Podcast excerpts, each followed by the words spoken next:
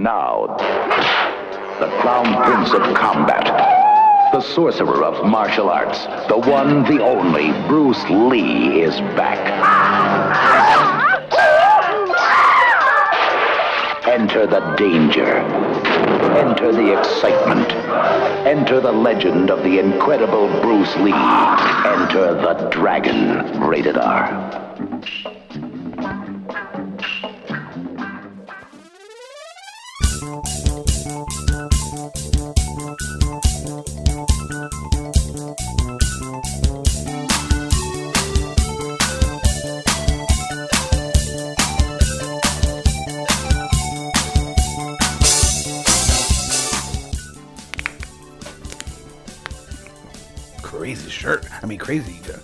crazy chair. You know, we're getting ourselves all ready to go, getting us, getting that, getting the angle all right. Get the Barker lounge and ah, get the kinks out of the neck. I'll tell you, that's another thing we got to stop doing. We're getting too old to try to play Jackie Chan after the movie. we can't keep doing this. We get so excited, and then we try to like do We're some much crazy bigger stuff. than we used to be too. So. yeah, we can't. You know, breaking lamps. Yeah. Dion, what's going on? what's going on? Yeah, one of these days we're Nothing, gonna, Dad. We're gonna get my dad on tape doing that because we're so giddy. But you know, you can't see Blake trying to run up a wall and put his his foot right through some drywall, and then he falls. and takes out a whole like end table. I know. Uh, we could start like a whole jackass.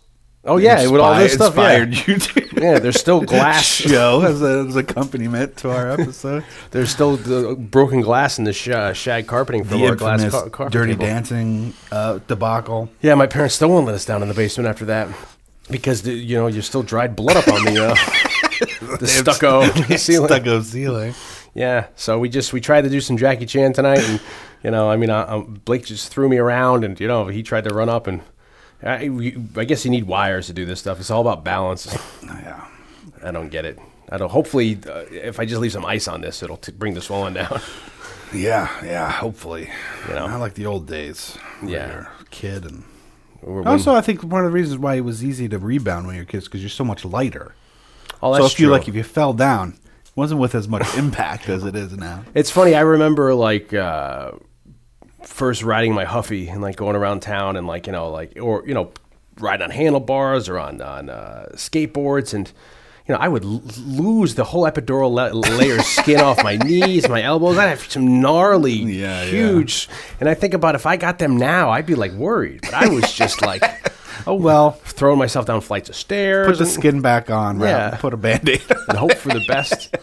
Me and my friend Martin one time were horsing around because we were into James Bond and his brother was getting into their dad's panel van. So we thought a good idea was to jump on the back. So we jumped on the back of the panel van to hold on and he takes off. Martin jumps off. I hang on. Then he took a left and I just flew off. So I still have a scar on my knee to that because like I chipped my knee. Uh, my, what do you call that there? My uh, knee uh, Cap? Thank you. knee cap. there. ding ding ding. The answer is cap. so the Password is cat. I was just watching that last night. Jayne Meadows and all that. That's fun.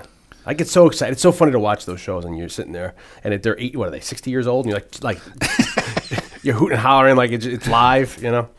But, But yeah. today we're starting something that who knows might become a tradition. yeah, or or we may Or never it speak of it again. it might just be today. So this could be the beginning of something new for us, yes, or it might be just a regular old show. I forgot about embarking on this angle. and uh, what we're talking about is we're contemplating having Kung Fu February.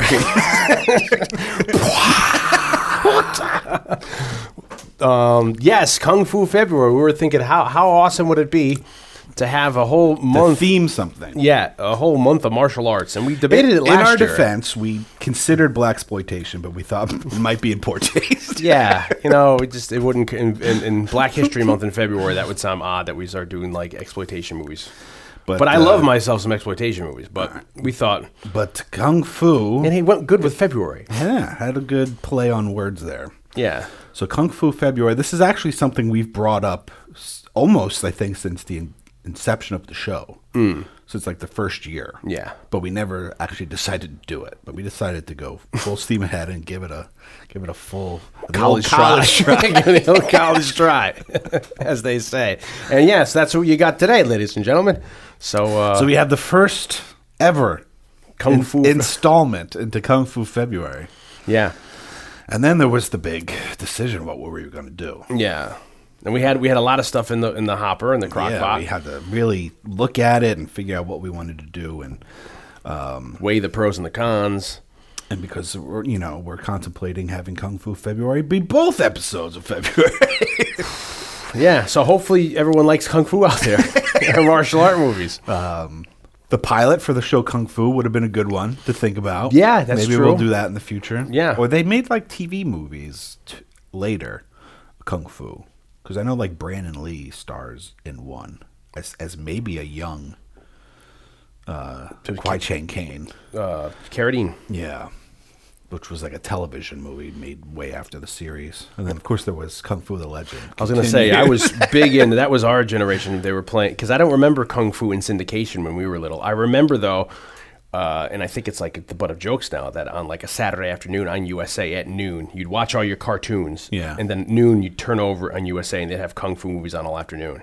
Yeah, and people well- jumping off mountains. I mean, it was like a lot of that Wu Tang crazy seventies. Sure, yeah. And You know. growing up in Philadelphia on the U, and like I've discussed on many a episode, I, I didn't really have cable, so but I remember being either at my mom's house in Philadelphia or at my grandmother's house in Philadelphia on a weekend, and Saturday or Sunday afternoons there being a lot of kung fu movies on one of the UHF channels. Yeah. so it was kind of always into that. Um, And then you know we were in the eight, product of the '80s. Chuck Norris was huge. and and, uh, Chuck Norris, I never really went through a huge Chuck Norris phase, but obviously always knew who Chuck Norris was. And then you know, in the, American Ninja. yeah, the American Ninja. What's his face was huge. At the, at the, just as big for me as Chuck Norris was. You had the American Ninja. David Dudikoff. Yeah, Dudikoff. was that his? Was David his first name? Or did I make that Yeah, up? and then you know they they Michael? Michael Was it Dudikoff. Michael yeah, Dudikoff? Michael Dudikoff. We're off the we're off the cuff here with the Dudikovs. But that was, you know, that was very American centralized. Where at the beginning he's like an American. So I haven't seen it since '85, but he's like an American soldier, and he has to fight ninjas, and he's a ninja himself. So you know, Sure. gets gets the, you know, the American kid into like, yeah, And then we were also the product of the Steven Seagal, Jean Claude Van Damme Yeah. era of Cannon style, Cannon uh, film style action martial arts movies. Yeah, big budget. Seagal's had some. That he was with Warner for a while, so he had some hefty budgets there. And the Jean Claude Van Damme movies were, you know, even though some of them were Cannon, you know, by the time you get into the '90s, and I mean, you got some hefty. They're not just B movies anymore. You know, Time Cop. I remember going to see that in the theater. Oh, and It was amazing. You know, so it was like this a hefty Under Siege, right when Seagal hits his pinnacle peak, kind of there. Uh, you know, who doesn't love some Marked for Death with Screwface? you kill a white boy, hacha. but um, and I even took Aikido for f- five or six years. I did a Aikido in high school. I Of studied. course, there was the Karate Kid. Karate Kid. I'm sure yeah. we talked about how the Karate Kid on a little episode we did last year. that introduced the whole generation of kids to the to the wonderful world of martial arts. yeah, you know, and Bruce Lee was very iconic too for us growing up. You know, even, you know, Yeah. he was always. I mean, he, I think he had a resurgence in the '90s, popularity wise. But I remember him always. you Sure. know, I mean, yeah, and eventually we will definitely do a Bruce Lee movie uh, on the show, and I think that'll be a good time for us to really dive into the significance of Bruce Lee. But sure, I mean, I think for me, other than knowing who he was, probably my introduction to him was a movie that I still love to this day and watch, Dragon: The Bruce Lee Story, oh yeah, yeah. when that came out in the early That's early 90s, early yeah. to mid nineties. And then I and then I dove into a huge Bruce Lee kick in my in like middle school, right around the time whenever year that came out. that was about middle school. Yeah. Then I got way into Bruce Lee, and um, you know he didn't make that many movies, obviously, uh, but through that got into more of the traditional Hong Kong kung fu martial art movies. Yeah, I'd seen him first. Batman when Batman the movie came out in '89, they started syndicating Batman the '66 show. Oh, yeah. on, on maybe Channel 11, WPIX near us or whatever. He played Kato on Green Hornet. Yeah, so that's how I. For my first introduction was him was through Kato on, on Green Hornet because I saw him on the Batman and then you know I, my local video store had some of the old Green Hornet shows and then with the Bruce Lee movie coming out the, the dra- what is it the Last Dragon Enter the Dragon. no the Game the, of Death? the bio the biopic Oh, uh, Dra- just Dragon. Dragon, okay, yeah, Because that guy, when I was little, I thought he was incredible. For some reason, when I was little, I could, I, I thought that he was in, indistinguishable. Like he was so Scott good. Lee, yeah. yeah. You know, and then of course, you know, Brandon Lee was huge in the '90s up until him passing doing the. Well, Crow. yeah, I mean, he was riding You know. that wave of Seagal and uh, and Van Damme. Yeah. I mean, there's there's no bigger fan of rapid fire than this guy right yeah. here. What's your line? I'm pointing at myself, not you. nice doing business with you. hey, f- nice doing business with you, Frank. yeah, Frank. Nice doing business. Hey, That's- Frank. Nice doing business with you. That's something. See, there's there's these lines that Blake would say through our friendship that I haven't even seen the movies to, that I just know offhand. Oh, that's the movie that Blake says. The guy says, uh, "Frank, nice doing business with you. I you." love Brandon Lee. And I got to talk a little bit to, I think I discussed this on a previous episode. I was at dinner with Christopher Young, the composer. He's featured in my book, Scored to Death Conversations with some of Horror's Greatest composers. Uh, he did the music for that movie. Yeah. And we were having dinner, and I was like, you know, Chris, you did the music for one of my favorite movies. And I'm sure he was going to think, he was thinking I was going to say Hellraiser or, uh, you know, the, so many of the great movies. He, and I said, Rapid Fire. He's like, really? you like that movie? And I was like, I love that movie and I love the soundtrack. He's like, oh, thanks.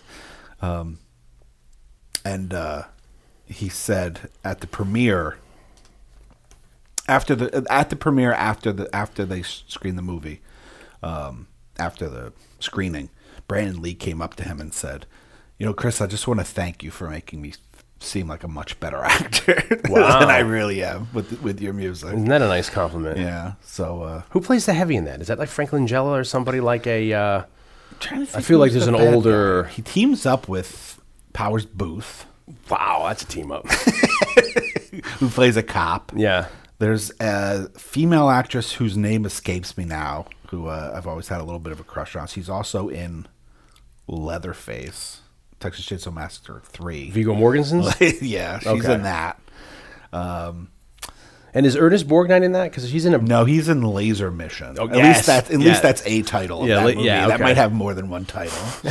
right there, that sounds amazing. and of course, the showdown in Little Tokyo. Yeah. Brandon Lee and Dolph Lundgren. Yeah, you're right. Yeah, I mean, I and I when Crew, Crew, uh, Clue, Clue, when the Crow came out, that was huge. I was huge into that soundtrack. I mean, I Yeah, was, you know, I was one of those kids riding the way. I loved Stone Temple Pilots at the time, and you know, people did. you I'd never read the comic book, but at the time, but I was way into comic books, and I was way into Brandon Lee because of Rapid Fire, and so I was really excited that he was going to be when you hear the news, and it wasn't like the internet was around back then, of course, yeah. So you might hear it like on Entertainment Tonight or in the trades. you know in the trade thing, you'd be at the at school at the library flipping around like an Entertainment Weekly or something. yeah, stealing. But I remember hearing that he was going to be in it and being excited that it was like a comic book movie starring Brandon Lee. And then, of course, we all know what happens, and we'll get into that at some at some time, some Yeah, point. I predict we may do the Crow at some point. yeah, the significance of I mean that had everything going in the mid '90s. That's just a, a nice '90s little present with a bow on it. All that stuff and but so our generation, I think, was exposed to martial arts cinema in a way that other generations weren't because of the films and the action stars that we just mentioned and also home video was a big thing you Yeah. know like sure like 70s went through a huge kung fu thing in, even in america bruce lee was a huge star even here um, had black exploitation movies about it. Yeah, exactly. yeah, I mean, it was Yeah. it was a big there was a big thing, and then of course then they started airing them on television and stuff. But Ours seemed kind of Americanized. When you get into the '80s, it becomes definitely like, like a- Caucasian Yeah. faced.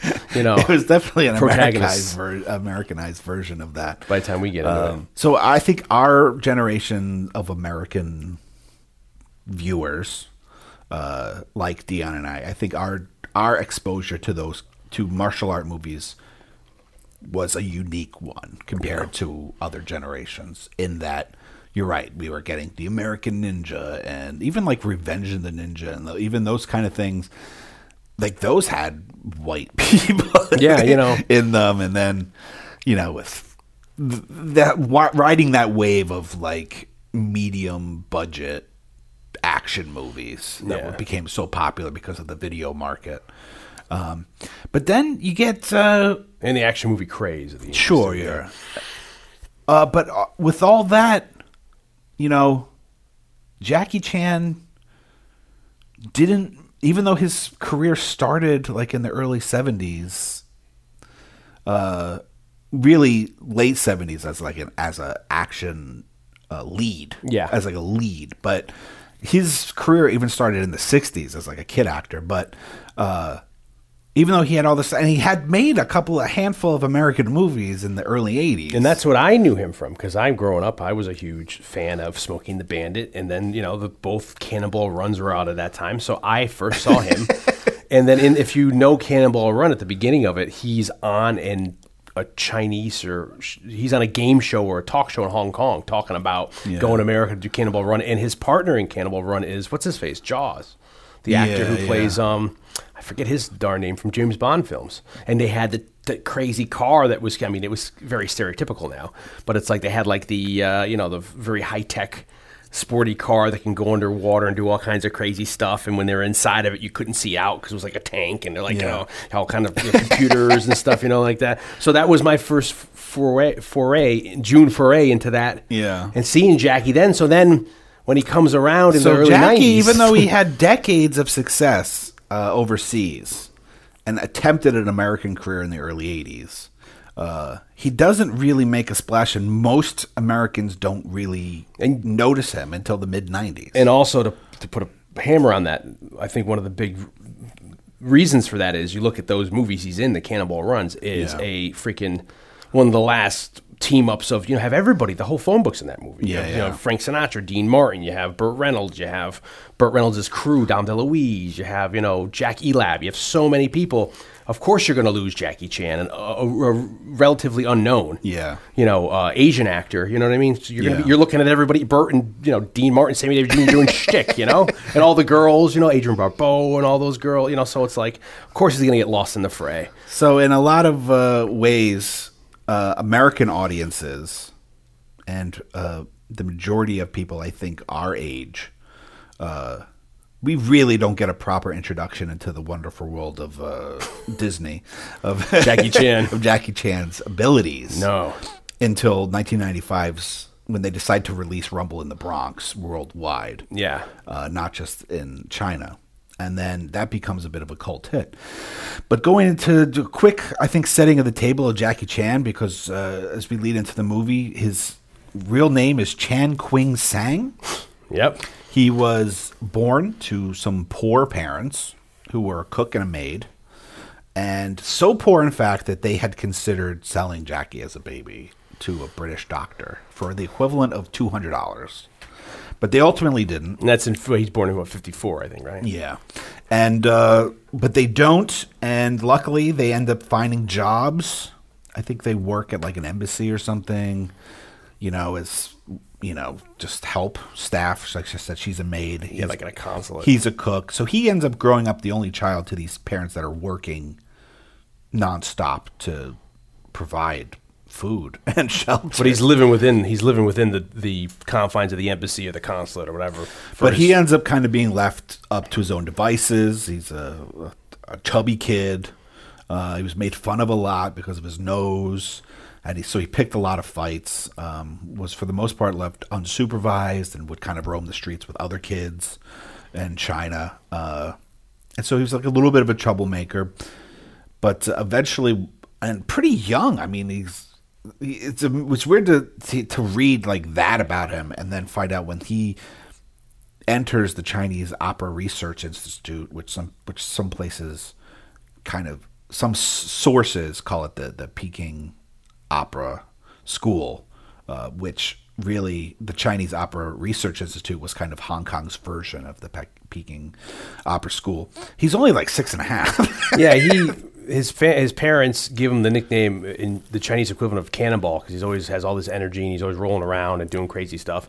And to get this right off the top, if you want to just be completely embarrassed and feel like you have, you know, you think you've done a lot in your life, you go look at Jackie Chan's bio and you just realize you're a complete failure because Jackie Chan has done it everything and he's done it like twice or four times. And then he's, you look at the adversity he's coming out of Yeah. you know, almost a third world country here, and he's able to, to he's, to, in my personal opinion, I think he succeeded. I mean, you know, Yeah, I mean? yeah, I mean- to not only transcend and make it in the Chinese uh, eastern market of Asia and all that, you know, in India and all in Japan and all that. He's then eventually is able to still break into the western and people know who he is. It's just amazing. Yeah, I mean, at six and a half years old, he enters. Uh, it's in the early '60s. He enters the, uh, like I said, the Chinese Opera Research Institute. Basically, like his parents didn't really know what to do with him, um, and so there was this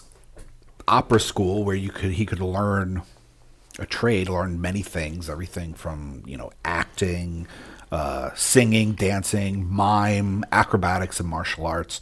And so I think eventually he started going just like once or twice a week, and then they a- and then the school asks him and his parents like we can enroll him in the school for like three years, four years, up to like ten years.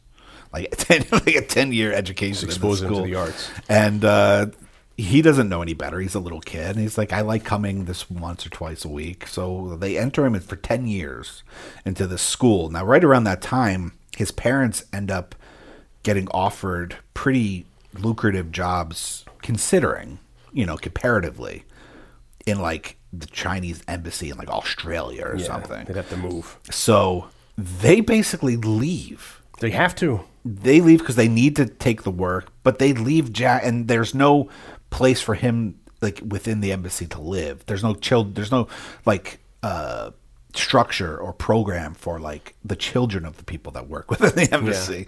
So they end up leaving Jackie at the school. And that's not an uncommon thing back then. I mean, you had that a lot in America in the 20s and 30s. You'd go to a boarding school or something, or you go Yeah. stay. You know, your your your parents couldn't take care of you, so you go stay with a relative. So, as weird as that sounds now, you know that you you have to take the opportunity when you know you have to. He's they know he's going to be okay. I mean, ultimately, school. it's in an effort to provide a better life for him in the long run. Yeah. Even though he's little, and obviously, like it could be that's kind of traumatic, but they end up scrounging enough money that when he leaves ten years later, they buy him a house. Like Yeah. they, they saved up to, to That's a be lot of- able. yeah, that's a lot of money. You know, and and even though, and uh, we'll get into like the school itself, but he, everything Jackie learned in the school is what made him Jackie Chan. But uh, he spent 10 years there, and it was, by all accounts, both him and Sammo Hung, who is another martial arts uh, kind of action star. They were in there together. It was hell. I mean, it was a very regimented program, uh, physical abuse in terms of uh, disciplinary. both punishment and disciplinary stuff and was was very common and they would get hit everywhere you know the face wh- you know whatnot they would have to do things like do a he- headstand for like eight hours or stand in like the horse stance with like down kind of in a as a, as a punishment of yeah as a punishment and also kind of as training and they That, see, that's that right there. That's the difference between American and Western Eastern cultures. Back when I was little, they stick me in a corner and they have you look at the corner for. Ta- in China, they're, they're making the kids sit on a headstand. Yeah, or and doing they'd have like to the, do uh, that like the horse dog. stance, the house horse stance with like their feet out really wide and kind of in a in a squatting position, but all but put their hands out and hold like a bowl of water out in front of them with their arms extended, and then if if they spilled the water, then they would get fucking beaten. Um, Someone's watching too. uh, Uh, so it was uh, not a great existence. They the, all the kids that lived there slept on like basically a filthy rug that you know Jackie says that you undoubtedly like the kids and people would had pissed on it and dogs had pissed on it, but they all slept on it. They all these kids shared one blanket uh, between them. Uh, and he was there with Sammo Hung and another person that became an action star, and they all made movies together in the '80s. Uh, Yuen Biao, um, but early on, Jackie started to love movies, and a director came to the school looking for young talent. And so, for some reason, Jackie got picked. And so, Jackie ends up, before we even know who he is in the 70s or whatever, Jackie ends up appearing kind of as a child in like over 20 films in China. He says, like, he doesn't even think exist anymore. He would love to see them, Yeah. but they don't really exist. And and as he gets older into a teens, he starts doing some stunt work because again, all this training, and they, they would train from morning to sometimes till midnight. They're making ninjas. basically. And uh, so it was a very tough program, but he ended up. But it was also singing training. Like he had all kinds of. Div- Yeah. a very diverse, like dance. It wasn't just like martial arts and and- acrobatics. It's not like freaking what's his face is Doctor Hands Island in uh, Enter the Dragon. you know? yeah. Uh, and then as he becomes a teen, he stunts, ends up getting some stunt work while he's still at the school. Uh, and the school, he loved doing it because the days he got to work, which was acting, he liked doing that, but he also got to sleep in comparatively because he didn't have to go to classes or Yeah. whatever, lessons. Uh, It's a hard life. and at the same time, he wasn't really getting any kind of formal education. They would have like math and stuff like that, but usually the st- on on certain days of the week. But usually the kids were so exhausted from the physical training they were doing on the other days that they would basically sleep through all those classes. Like they couldn't stay awake. So all these kids are learning all the all these crafts Yeah. uh, in performance and martial arts and all this stuff, but they're not like most of them didn't even really know how to read. Yeah, they lose know? a theory, and that's one of his. He says that's one of his um, uh, regrets is that he didn't have that kind of Yeah. formal education. But I mean, he got the best he could at the time. So he loved acting because it was kind of a break from the, like the hell that was school, and at the same time, the school loved him acting because they got they got his money. And when he got into his teenage years and he was starting to do stunt work, he would get like seventy five dollars a day or whatever. I think it's like the equivalent of seventy five dollars a day, which was a lot of Is money. that yen back then, maybe too. So yeah, but that- I don't know what the Yeah, what the exchange rate was in, in 1962. So, but he would have to give that to his The school. the, his master or whatever at Yeah. the school, and maybe sometimes the his master would give him a dollar out of that. And you- which Jackie was poor, so a dollar was a lot of money. But think about like the school's profiting, making most of the money off of his talent. and, and, and it's the time. It's a time period where you see. We talked about that when we talked about Bruce Lee, you and I, where it's like you know, Hong Kong or these these cities post World War II is just there's such poverty. There's gangs of kids on the streets. There's not a lot of opportunity for anybody. There's that's why you know um, the Chinese government starts regulating how many kids you could have come in the 70s and 80s because there's too many people around. And so, what kind of opportunities is he going to have if he's you know? There used to be things where we heard that you know if Bruce Lee was fighting, uh, doing a scene on the street, he'd have to watch out because people would come up and openly challenge him. Yeah. Because the people are looking to just get ahead, and the why, best way to get ahead is try to knock out Bruce Lee. so what do they do? They come and like step on his foot. Yeah. You know, they try to like soil his shoe, and then that's like a challenge. So it's like you can, you know, what's what's he gonna do if he doesn't stay in this school? Poor jacket, you know. Yeah, but uh, you know he ends up. Uh, But he ends up he become a construction worker for a little while, and that's where he meets a guy Jack that uh, that kind of um, uh, trains him a little bit, and then they they start calling him Young Jack, and then Jackie, and that's kind of where he gets develops the name for the Jackie Chan. You know what what ends up adopting his stage name when he's doing this manual labor for a little while because I think he tries to give up or he's just really frustrated with where everything's going. But ultimately, his career in films hap- really begins after his 10 year stint at the school.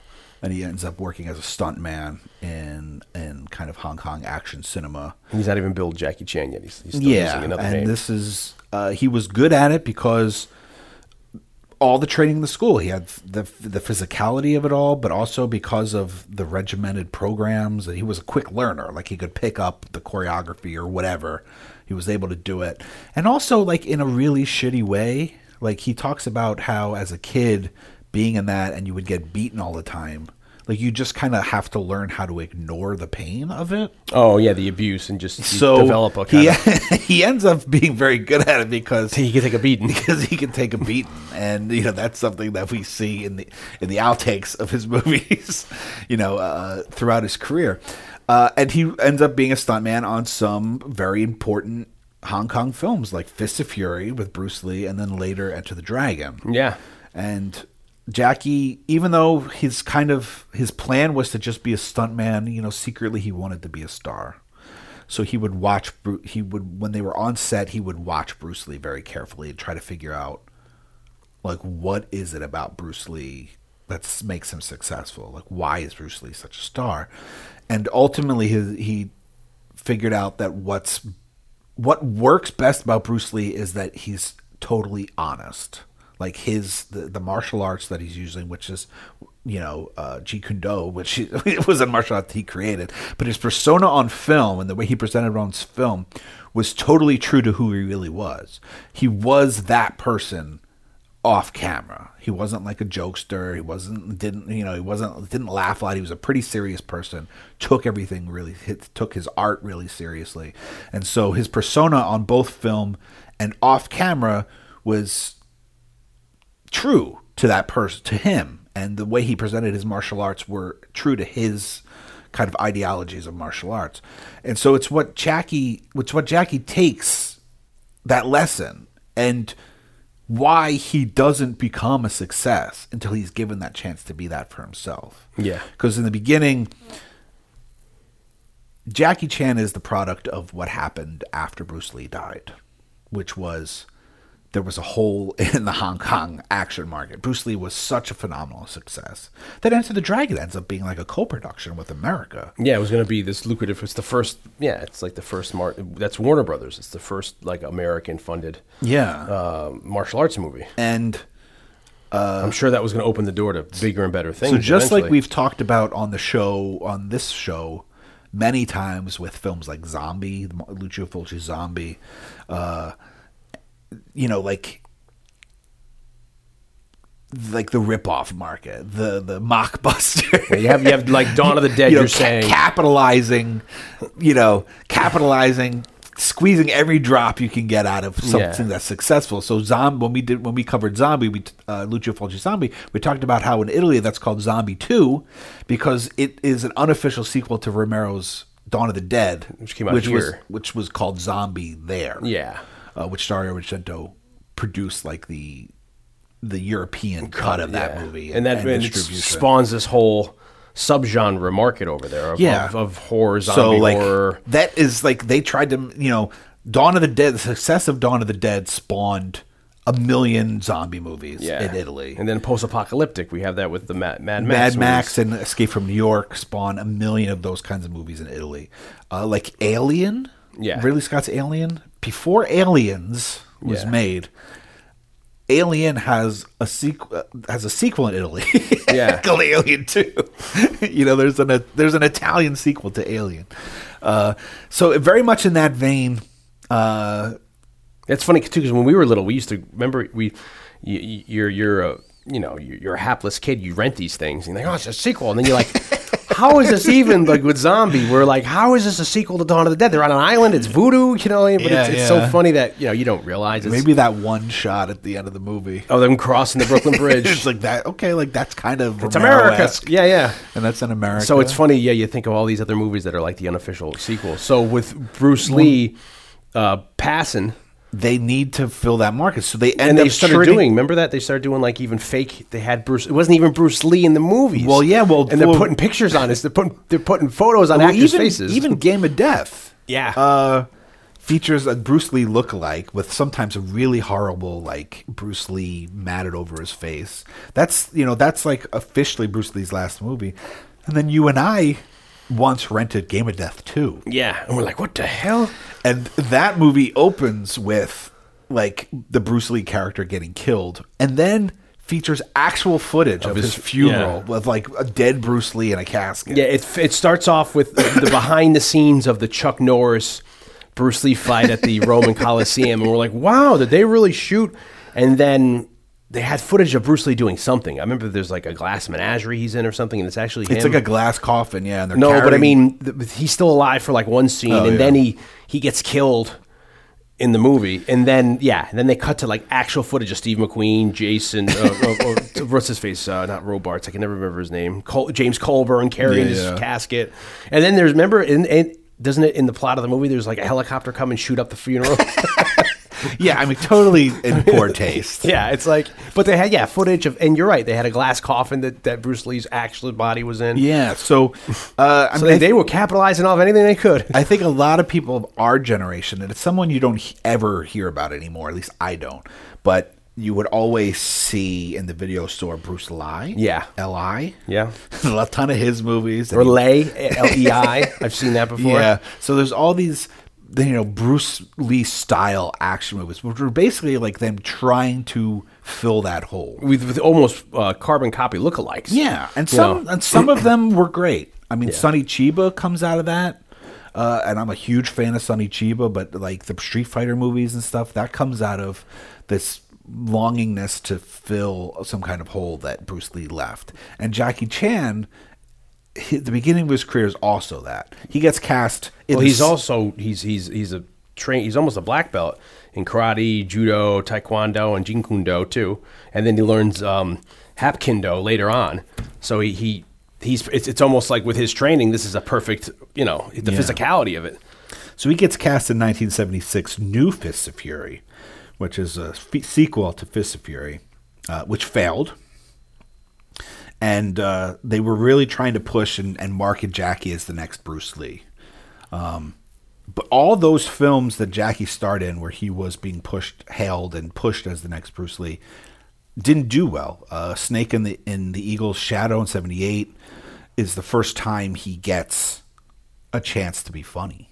Um, so he makes a number one, uh, makes a few of these films like New Fist of Fury, where he's just being put into that mold, that Bruce Lee mold, playing that Bruce Lee character. But he's frustrated too with his career, and that's this might be around the time where he becomes the construction worker, just trying to make money. Yeah. But also, he stars in one or two adult films where he does nude scenes. Where I don't know if there's sex scenes or whatever, but you know, Jackie gets naked, and this is a thing you had to do back then. Yeah. You know, so you know, he's trying to find. He's try, He's just trying to make it in that crazy world. Yeah, well, you know, it's a tough.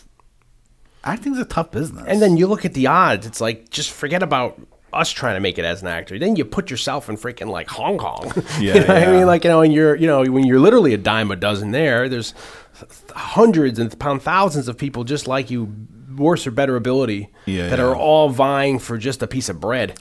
You know? so um, Jackie's film career is not adversity. going, go, going so great. Yeah. Um, but he he kind of gets well enough of a mark. So by the 80, 81, when he's in Cannonball Run, Yeah, well, they showcase him a little bit well, doing what- martial arts. What happens is, miraculously, he gets teamed up to do a couple of movies with Yuen Wu Ping, who ends up becoming popular here in America due to he that he choreographed Crouching Tiger, Hidden Dragon, and then The Matrix.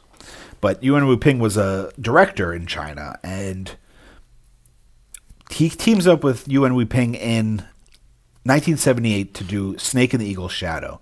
And in this film, he ends up being able to convince Yuan Ping, like, let me do my own thing. Like, let me, you know, Bruce Lee is the hero. Uh, he can't get hurt. You know, he's like, let me sh- let me show you what I mean. And and so with that film, he gets to start being funny. Jackie Chan's always thing is like, the other people they're invincible. Whereas like if I punch somebody, like oh, like I hurt my hand. Yeah. you know, like Jackie gets hurt. Jackie's character. So he yeah. ends up that this and the end he ends up being really successful with Snake and the Eagle's Shadow. That movie ends up making a lot of money, and then that ends up giving uh, Jackie the freedom to do it again, and it also spawns like the comedic kung fu subgenre. Yeah. And so then they team up again immediately, comes out in the same year with the film Drunken Master. And the success of Drunken Master is what kind of propels Jackie into like mainstream success in China. But it's all like he was saying with Bruce Lee, Bruce Lee was true to him. The characters he played on screen were true to him. This was Yuen Wu Ping was giving him the chance to do that for himself, which was he wasn't Bruce Lee. He was Jackie Chan. So those films get to showcase those films get to showcase like Jackie in his purest form for the first time, which is that he is a funny guy. And like what he can do uh, physically is amazing, but he gets to showcase his loves for American film stars like Buster Keaton and Harold Lloyd and Charlie Chaplin, people that are using the that were best known in uh, in American cinema during their silent eras, which their comedy all derived from phys- from physicality. physicality. Yeah. So And that goes back with the Chinese. We talked about, was it in Mad Love? You dropped some knowledge on us talking about why Harold Lloyd's style. I mean, our a huge market in the silent era for us was exporting it to other countries because since you didn't need to sub, you, didn't, you didn't have to dub it, it worked, you know, seamlessly. So a lot of our cinema in Asia was huge in the teens and 20s. So that, of course they were exposed. Yeah, to, I think we were talking about with Harold Lloyd. Like if you see like in old films and stuff and, and old things of like the stereotypical Asian yeah, the, in, person, the, in the 20s into the 30s. they had these little round glasses. And that wasn't an Asian thing. They adopted that because of Harold Lloyd, because of how successful Harold Lloyd was. Popular, yeah, yeah. It, it, it, he ended up starting a fashion craze. a trend in, in, in China, and then that became so much so it became a uh, almost a uh, we think of it as a you know at least for like a stereotype. Yeah, it became a stereo a Chinese stereotype. But that all started because of Amer- because of Harold Lloyd and here in America. the popularity of these physical and, and people like a Harold Lloyd, like a Buster Keaton, particularly Jackie Chan cites the General, Buster Keaton's film, and Charlie Chan, Charlie Chan, um, Charlie Chaplin. The physicality of these guys, uh, the amazing thing these guys are doing, you know, uh, doing all their own stunts, doing very physical things, doing stuff that you, it's basically what Jackie Chan's doing 60 years, 50 years later, minus the martial art aspect. Yeah. But it's just as physical, running up walls, jumping on cars, doing, you know, hanging Sure. precariously. And there are a lot of very specific homages to all that stuff in some of Jackie's movies. Yeah. Uh, but uh, the success of Drunken Master ends up propelling him into kind of mainstream success. And though he still keeps on making movies in Asia in the early 80s, he wants to make a mark in U- in the U.S. So he comes to America. He makes The Big Brawl in 1980, which fails. Um, but you know, his American management or whatever at the time's like, you know, maybe you- you're not right for like to carry a movie. Why don't we try you like in a smaller part in something? And that's where we get Cannonball Run in '81, and then he tries to do in '85. He tries to do The Protector, which again fails. But Jackie ends up recutting that movie for the Chinese release, and he ends up later. Uh, that year comes out the same year because he really disliked working on the protector uh, it just was not he could see that it wasn't going to be a good jackie chan movie like he could see so he ends up making police he directs police story it comes out the same year and china's kind of his as kind of his uh, answer to that like his Ch- police story is very much like his American action, the Amer- the American style action movie he wanted to make. That he wasn't able to, story, yeah. Which now, I, even I think just a seek another sequel of that movie just came out like last year. Yeah, So- it became so influential. uh, but at the same time that he's failing in America, he's still doing really well in China. He makes Young Master in 1980, which is fucking awesome, and uh, that film was so successful that it breaks Bruce Lee's box office records in terms of success. Uh, He starts a pop career around 1982. He starts well, singing. yeah. Well, 1980, he sing he sings I the mean- he sings the song at the end credits called like uh, what, what's the name of the song? Uh, Kung Fu Fighting Man. He sings the song at the end of credits, and he ends up becoming uh, a pop singer off of that. He ends up singing theme songs for many of his own movies, including and other movies. Yeah. And then releases a bunch of albums. he he'll sometimes do the the like for Disney movies for Mulan. He did the he might have sang the song and did the uh, He did the, Ch- voice the of one of Chinese- the yeah. characters for the Chinese release. and also he speaks like nine different languages. He speaks like Cantonese. He speaks Mandarin. He speaks German. He speaks uh, English. He speaks um, Japanese. He's may and, speak. Uh, and apparently American Sign American Language. Sign Language. So it's like so he is able to. I mean, that is alone is an accomplishment. He's and then he's singing in all these different languages and he's doing things like that. One of the other things he took, he said from Cannonball Run too, is he liked the credits, how they were Yeah. put in the, and that's a big thing. He in liked the later at the end Reynolds credits movies. there was like the outtakes. So Yeah. he, he, he really liked that. So that's how. and that's some of the most classic outtakes ever in the Cannonball Run and like Smokey and the Bandit two movies. So So that becomes the Jackie Chan trademark is showing the outtakes of the movie during the end credits, breaking things. I remember going to see a Jackie Chan movie, an American release of a Jackie Chan movie. If he plays twins in it, I want to say maybe the American title is like Twin Dragons or something.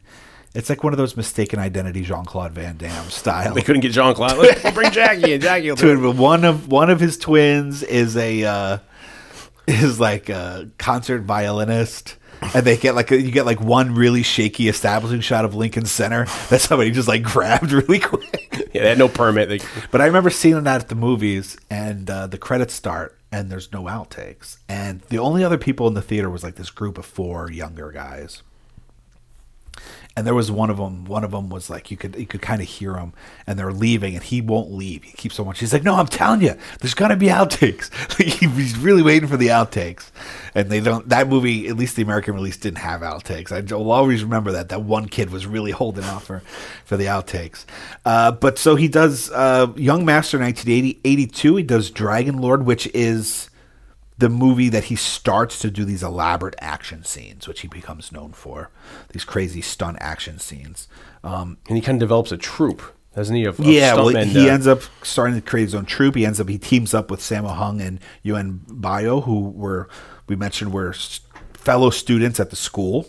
Uh, Sammo Hung and didn't he have like a TV show here? Yeah, he might have. He was like a he was like the partner or something. Yeah, yeah. In the like one of those syndicated shows. And they do Project A in '83, which is amazing. They do Wheels on Meals, uh, which is kind of more even more geared towards comedy, if I recall correctly. Police Story in '85 is a huge success. Like we said, it's Jackie's kind of his his U.S. action film, the one he wanted to make with the Protector, uh, that becomes a huge success. But he, you know, he plays a cop. It's getting away from like the martial art period, you know, style. But he, and he's also at the time he's he's keeping. Um, he has a kind of a goal of how he wants his career to go because he's being offered a lot of villain roles, or and he's Yeah. turning it down because he doesn't want to get typecast. Well, he starts a lot, of, especially in America. They start offering him the kinds of things that are going against what he wants to project as a star. He makes uh, '86 big success. He makes Armor of God, which uh, is kind of his Indiana Jones style, uh, even though I think it's more contemporary, if I recall correctly. Uh, but like to your to what you were saying, like he was offered the role of Simon Phoenix in Demolition Man. Stallone offered him the Wesley Snipes part, but he didn't want to do it because he didn't want to play the bad guy. He had a very, he was very smart. He was a very smart businessman in that he wanted to. He was creating a persona, and he wanted to continue that. He felt like that was going to be his success was being Jackie Chan. Even in the Rush Hour movies, he gets them to take fuck out. You know, he's Yeah. he has an idea of how he wants you know these movies to be portrayed, and he's trying to get, I guess, not pander, but he's trying to curtail him to like a child, or you know, Yeah. he's trying to be like a role model.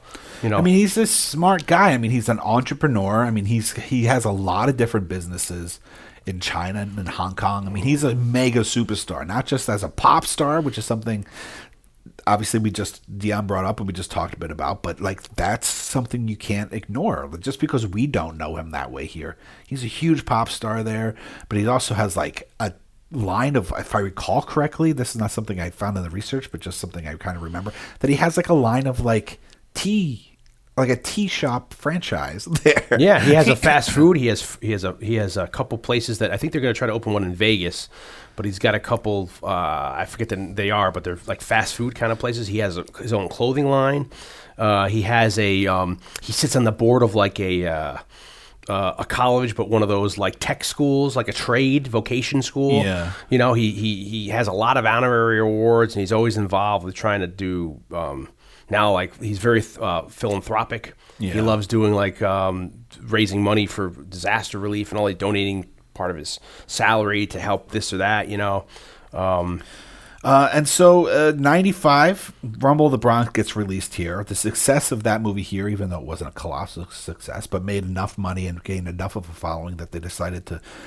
In 96, they released Super Cop, which is actually Police Story 3. Yeah. Super Cop. It's the third installment into the Police Story now, do, series. do you think around that time in the in the because when we end up getting to the movie we're going to do tonight, uh, you know, we have the '90s, and the '90s are the '90s, and you know, at the time. It was a really weird melting pot of stuff coming out, and like you remember, we had a lot of like video game type kind of movies. Coming yeah, out. you get like Super Mario. yeah, Brothers, Mortal Double Kombat, Dragon. Double Dragon. So I wonder if that popularity there with the physicality and that of kind of outlandishness of it also helps he, when when they pop Rumble in the Bronx out, which I don't even know if it was even shot in America. No, I think it's shot in like Vancouver. Yeah, where you know that is. I remember that coming on the map. You know that wasn't a sleeper here. That kind of came out and was really good very quickly, and and, Yeah, and, and he was fresh on the scene. And it was one of those ex- where it's like, I. At least for me, I did say I already have a history with him with Cannonball Run, but I always felt like he'd been there. I was like, oh, it's Jackie Chan's new movie, as Yeah, opposed yeah. to like, who's this new guy, Jackie Chan? You know what I mean? Like like when Jet Li or um, Chow Yun Fat came out, I kind of, oh, who are they? And, Yeah, and I thought they were kind of coming out of the success that Jackie Chan, the door he opened here. You know, so but it was kind of like you- Yeah, you know, yeah, so like yeah. the '90s had such a weird. Yeah, it was a yeah, know, it was a weird time because also you know Chow Yun Fat makes it big here with I guess Crouching Tiger, Hidden Dragon. Is that prior But to? by the time I had seen that, I had seen like Hard Boiled and The Killer. Yeah. I think so. Like I knew who Chow Yun Fat was, and think I remember thinking it was weird that he was playing a martial artist. is he the replacement killers? Is, is that prior to Crouching Tiger? That might have been before. You're right. That might have because been it's before. I can't recall. You're right the- because he he comes out in that John Woo kind of. Yeah, you're right. He's not a martial artist as more as he's like a gun toting. It's funny because cop. he ends up. He was never a martial artist. He was more of like uh like a tough guy. gun total. Like he was like a Clint Eastwood. A he Bruce was like a Willis. Dirty Harry. Yeah. Bruce Willis. no nonsense kind of a. And then they, you know, and then Jet Li And comes he, out. and then he comes here to America, tries to do that and fails, and so then he has to learn martial arts to become a to become a successful Yeah. actor. And, and that's only what 20 years ago. So that's you know. but Jet Li definitely comes to America off the back, I think, of Jackie Chan. You know, Yeah. uh, with Lethal Weapon four. Yeah. and then he makes a couple of good Kill the, American movies. something killer killers something killer Romeo Romeo must die. Must Die. Yeah, with what's her face is in that Aaliyah, I think. The, Yeah. the girl passes away. He makes a couple of good ones. Uh, he makes one with Jason Statham. It's like a time travel movie or some shit. I can't Yeah. remember. His big one here that I like here, my favorite of his of Jet Li's movies, American movies, is the one with Bob Hoskins Oh, Unleashed. Unleashed. That's yeah, that's amazing. which that might one. be a British film, but Yeah. uh, in terms of like a western, Is he in Hero? he isn't Hero. I love. Hero. I I, saw, I haven't seen that recently, but when that came out, I loved how Yeah, that was yeah. done. I saw Hero. I got a bootleg of Hero at a con- at like a convention, like like at least a year before it came out here in America. Yeah. and I remember a friend of ours. Uh, me and Aaron watched it. I was working someplace and I had to go in on a weekend. And Aaron came. Aaron like drove me, and instead of working, we sat like in the conference room there and watched Hero Sweet. in the empty office.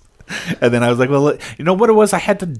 Is that when you were working up by the by- Mount Kisco? Yeah, Mount Kisco, Valhalla. I, you know what? I was working. It was just at the time where I was working was educational videos, and I had to.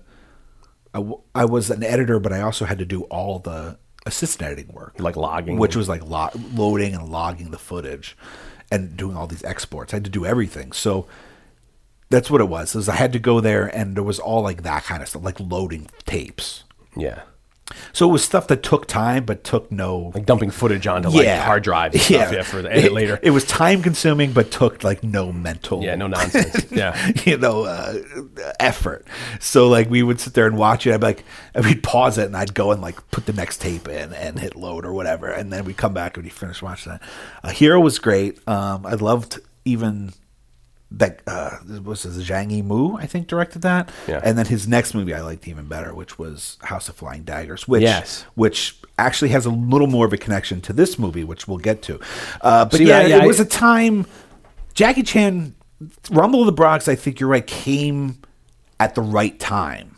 you Ninja know? Turtles were kind of like on still on the horizon with those kind of movies. And right around that time, I remember, you know, the MTV Awards, I don't know, it was the Movie Awards, would give, uh, like the Lifetime Achievement Award to like weird people, like Chewbacca or Yeah. like Clint Howard. One time got it, Sweet. and they kept on talking about like Clint, Clint, Clint, and everybody thought the people talking about Clint was good. They were talking about Clint Eastwood, They gave it to Clint and Howard. then they gave it to Clint Howard. pretty sweet. But I remember specifically that might have must have been when we were in college because I didn't have uh so I guess it was a little after Rumble in the Bronx. But it's I remember seeing footage of it that I to my recollection Quentin Tarantino's there and gives it to Jackie Chan. the lifetime, the and that was like a big deal and it was before Jackie Chan. It was before like Rush Hour and all that stuff. Yeah, yeah. And it was he was talking about all the great movies that weren't released here yet. Like people we knew who he was because of Rumble in the Bronx. Yeah. But like we didn't know all the other shit yet. Um, here in America. See, I've always tended to uh, like the Crouching Tiger, Tiger stuff with the wire works. Yeah, yeah. I I like the more Jackie Chan when he the, you know his style of fighting where you don't use you don't rely too much on wire or foo as they call it. You know. Yeah, yeah. I and mean that's where you get into some of the amazing stuff that you see going back to the silent cinema. And I would that he's able to imagine- you know, there's as we get into the movie we're talking about tonight, there was a lot of friction between him and the director because the director wanted to do more wire stuff and Jackie didn't. But there has to be, he has to, there has to be wires in this movie. It's just that it's used. There must be like The safeties If you're going to use it, I think it's it's used in the right way, which is like just to push it to being amazing, to make it like something that would look ordinary look extraordinary as opposed to fantastic. You know, in terms of not fantastic and like great, but like fantastical in the fantasy. Like you know where they're, I yeah, mean? where they're they're like running across grass or like Yeah. you know, trees and stuff. Yeah, so 95 96 we get jackie chan movies here the movie we're discussing tonight uh, he actually makes in 94 which is just before rumble in the bronx comes out here. And it doesn't get released in america until 2000 under the title that's the ti- under the title. uh, under the title legend of the drunken master which is how i originally saw it in theaters.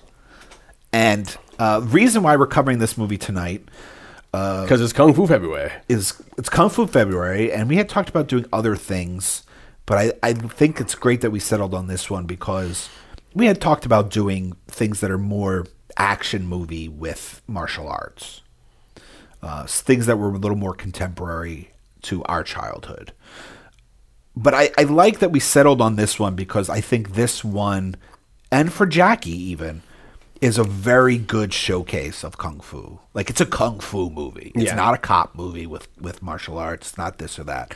This is a martial art movie in the traditional sense Period. and and it was significant in Jackie Chan's career because it comes it's Drunken Master 2 uh, the first one's in what you said, seventy eight. I think. 78 so it's it's also the first like full on style this kind of kung fu movie this kind of martial art movie it's the first one Jackie has done since like 80 and he in that that movie, the original had invented this sub sub genre of silly. yeah of like the comedic kung fu movie Yeah, where it's like silly plots, almost like a Bollywood Yeah. kind of things where, you know, they could break out into song at any minute. So f- for him to come back, and I think his character in that Drunken Master didn't become kind of iconic and it's well yeah very well, he- mythical in the culture. well he plays okay so it's significant this movie is significant for jackie because he's coming back to the kind of film the style of cinema that he became famous for in the beginning. Like the obviously the original drunken master and uh Snake of the Eagle Shadow, Young uh, Young Master. It's that kind of movie, and he hadn't done that kind of movie since then. So it's significant in that, both in the original Drunken Master and in Drunken Master 2, he's portraying the character of uh, Wang Fei Hung, which is significant uh, in that uh, Wang Fei Hung was a Cantonese martial artist, physician, and folk hero that since 1949 has been portrayed in hundreds of films and TV shows in China. Uh, most notably, even before and after Jackie, but before Jackie, uh, he's portrayed by Gordon uh, Liu, who we know from, you know, the 36, 36 Chambers of Shaolin and, and, and uh, Quentin Tarantino put him in the Kill Bill movies yeah.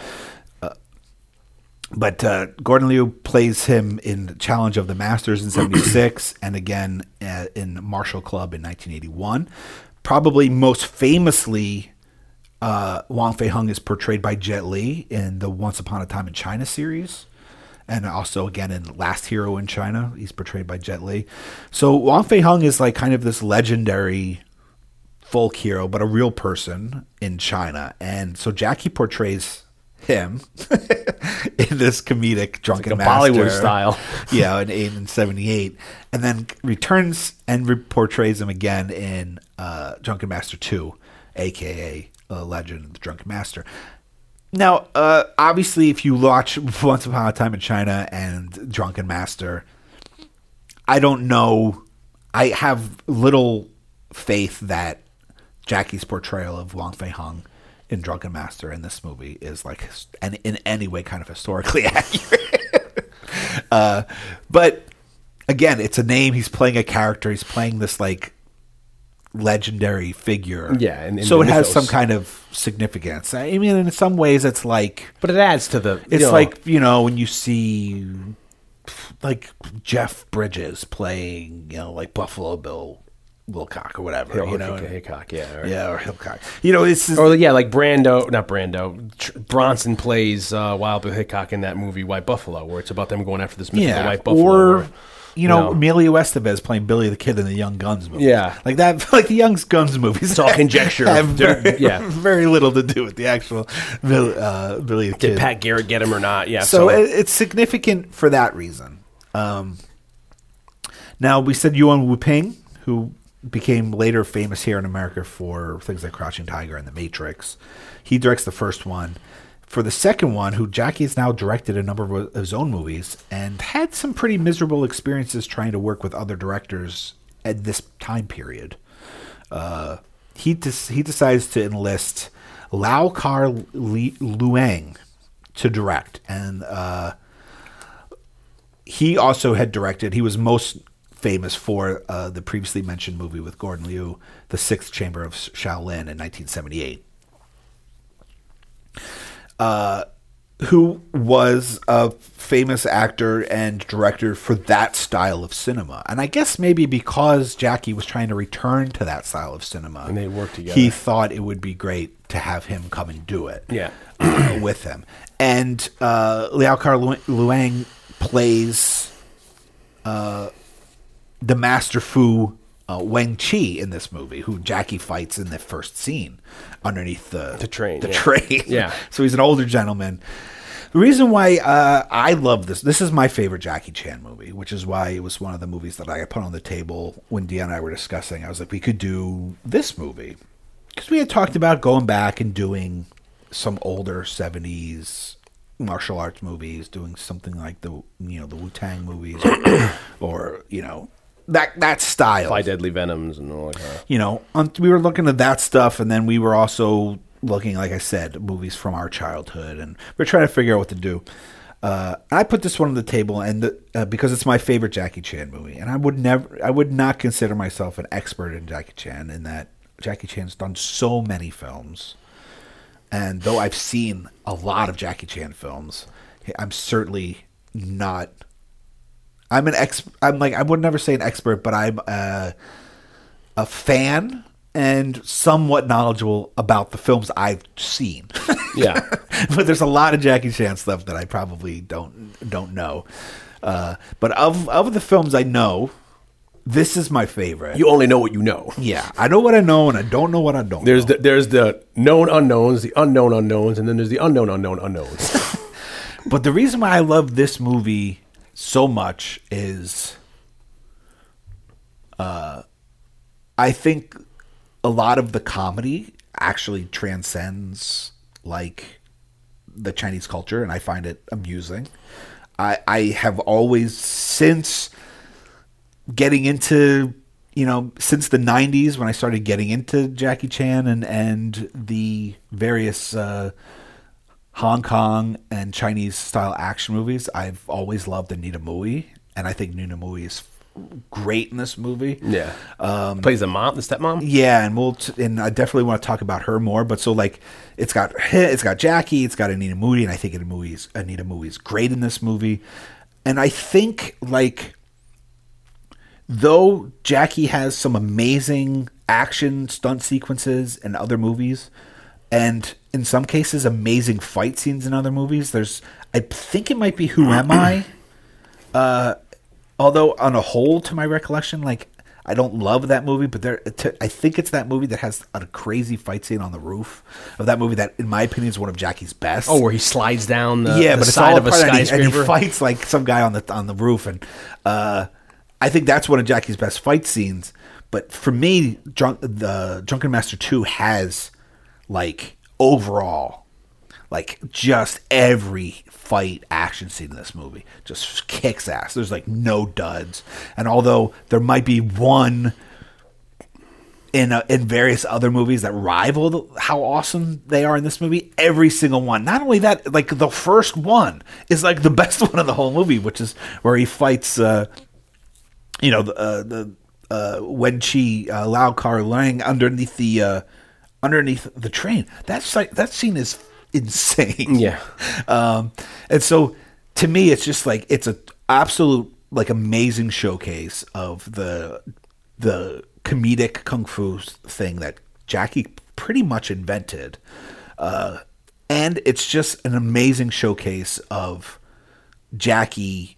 It's Jackie at like his all time best. It's not what he's doing might not be as like physically dangerous as sliding down you know rows of lights in a shopping mall or sliding down the side of a building like he does in some of the other movies or some of the crazy car things on the bus and like the super cop movies and all that stuff. But when you watch it it is beautiful i mean it is chore- like dance choreography and st- but like presented as martial arts And this is him choreogra- um, choreographing everything. yeah, I mean he does he does a lot of the if not all the choreography himself and the reason why he ends up having some uh, friction with uh, Lau Kar Leung is that The director. he wants to do it in the traditional style that he's known for and he wants to enter the wire stuff and Jackie just doesn't want to Jackie knows.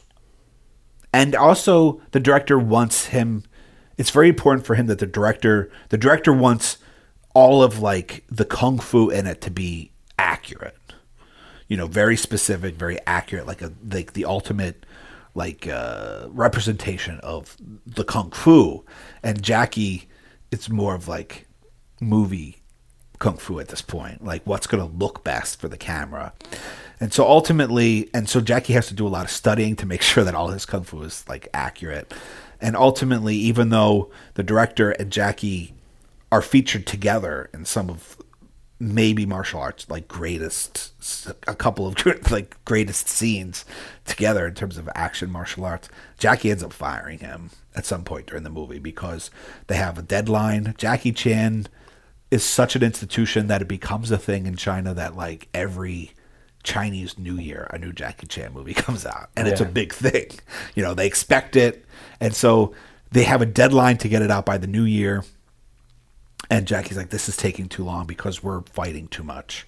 And so Jackie ends up firing him and finishes directing the movie himself, but gives sole directing credit to uh, to Lau. So, uh, but ultimately, I think maybe that friction is what helps these scenes because, like, their fight scene underneath the the train with the spear and the sword is amazing to watch. It's so fast that even though they might have undercranked the camera to make the playback appear a little bit faster, it's still fucking impressive, man. When you see what they're doing, even, if you, even if you slowed it down and you were looking at everything that they're doing, like the accuracy of it. I mean, it is it is gorgeous. I mean, it is poetry in motion. What Jackie does in this movie. Yeah, I don't know how he's able to do some of this. I mean, it's just uh, you know, like the ending where he he actually walks on hot coals. I mean, and he had to do it like twice. you Like know on I his mean? fucking uh, backwards, like on his feet and hands. Yeah, and then just and then the whole s- ending sequence where he fights the gang, and they they say what did he say? It took four months to shoot that.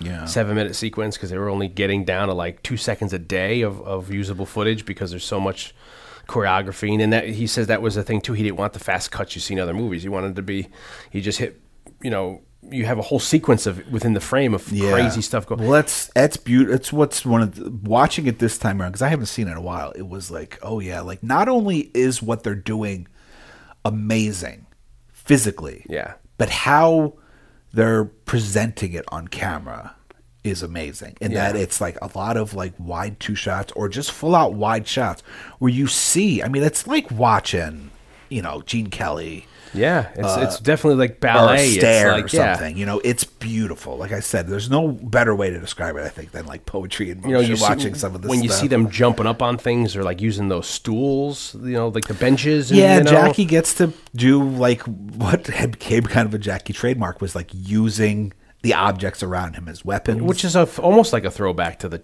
to like the Fred Astaire, Gene Kelly movies, where they, you know, they grab like a, like a bucket or like a, a, a, a coat, coat hang, yeah, coat rack. Or you know, whatever. you know, and then you walk around with that, or you walk up the side of, a, of the the ceiling, and the whole room's on like a gimbal. You know, it's like Yeah. all that stuff. It's kind of like a dance. Sure. it's like a modern dance for you know for these, and so it's it's it's amazing the feats he's and then he's not a young guy. No, and Yeah, but he's but it's funny because his character he's playing a guy that's supposed to be the same like a kid, age yeah. that he's supposed to be in the 78 movie. Yeah, because like he's But probably, he's but he's ageless. I mean, he doesn't look like he's older. yeah, you know. What but I mean? he's probably at that point he's got to be older than Anita Mui, who plays his stepmom. Yeah. He might even be older than the guy that plays his dad. no, that he's. I, I think the guy who plays his dad is like five or eight years older than him. Yeah, but that's it. But and then I, that makes see. It, it's weird because I didn't when when they realize you say stepmom, you understand the dichotomy there. Because at first I was like, "What the hell's going on here?" And it's like, you know, oh, okay, then it's believable. But he's not. He's got to be in his mid forties at this point. Yeah, So you just think about like that's another thing. It's like you know, I, I bitch and complain about my ba- my body creaking and stuff and sore and this this stuff that they're doing. It's like how do you even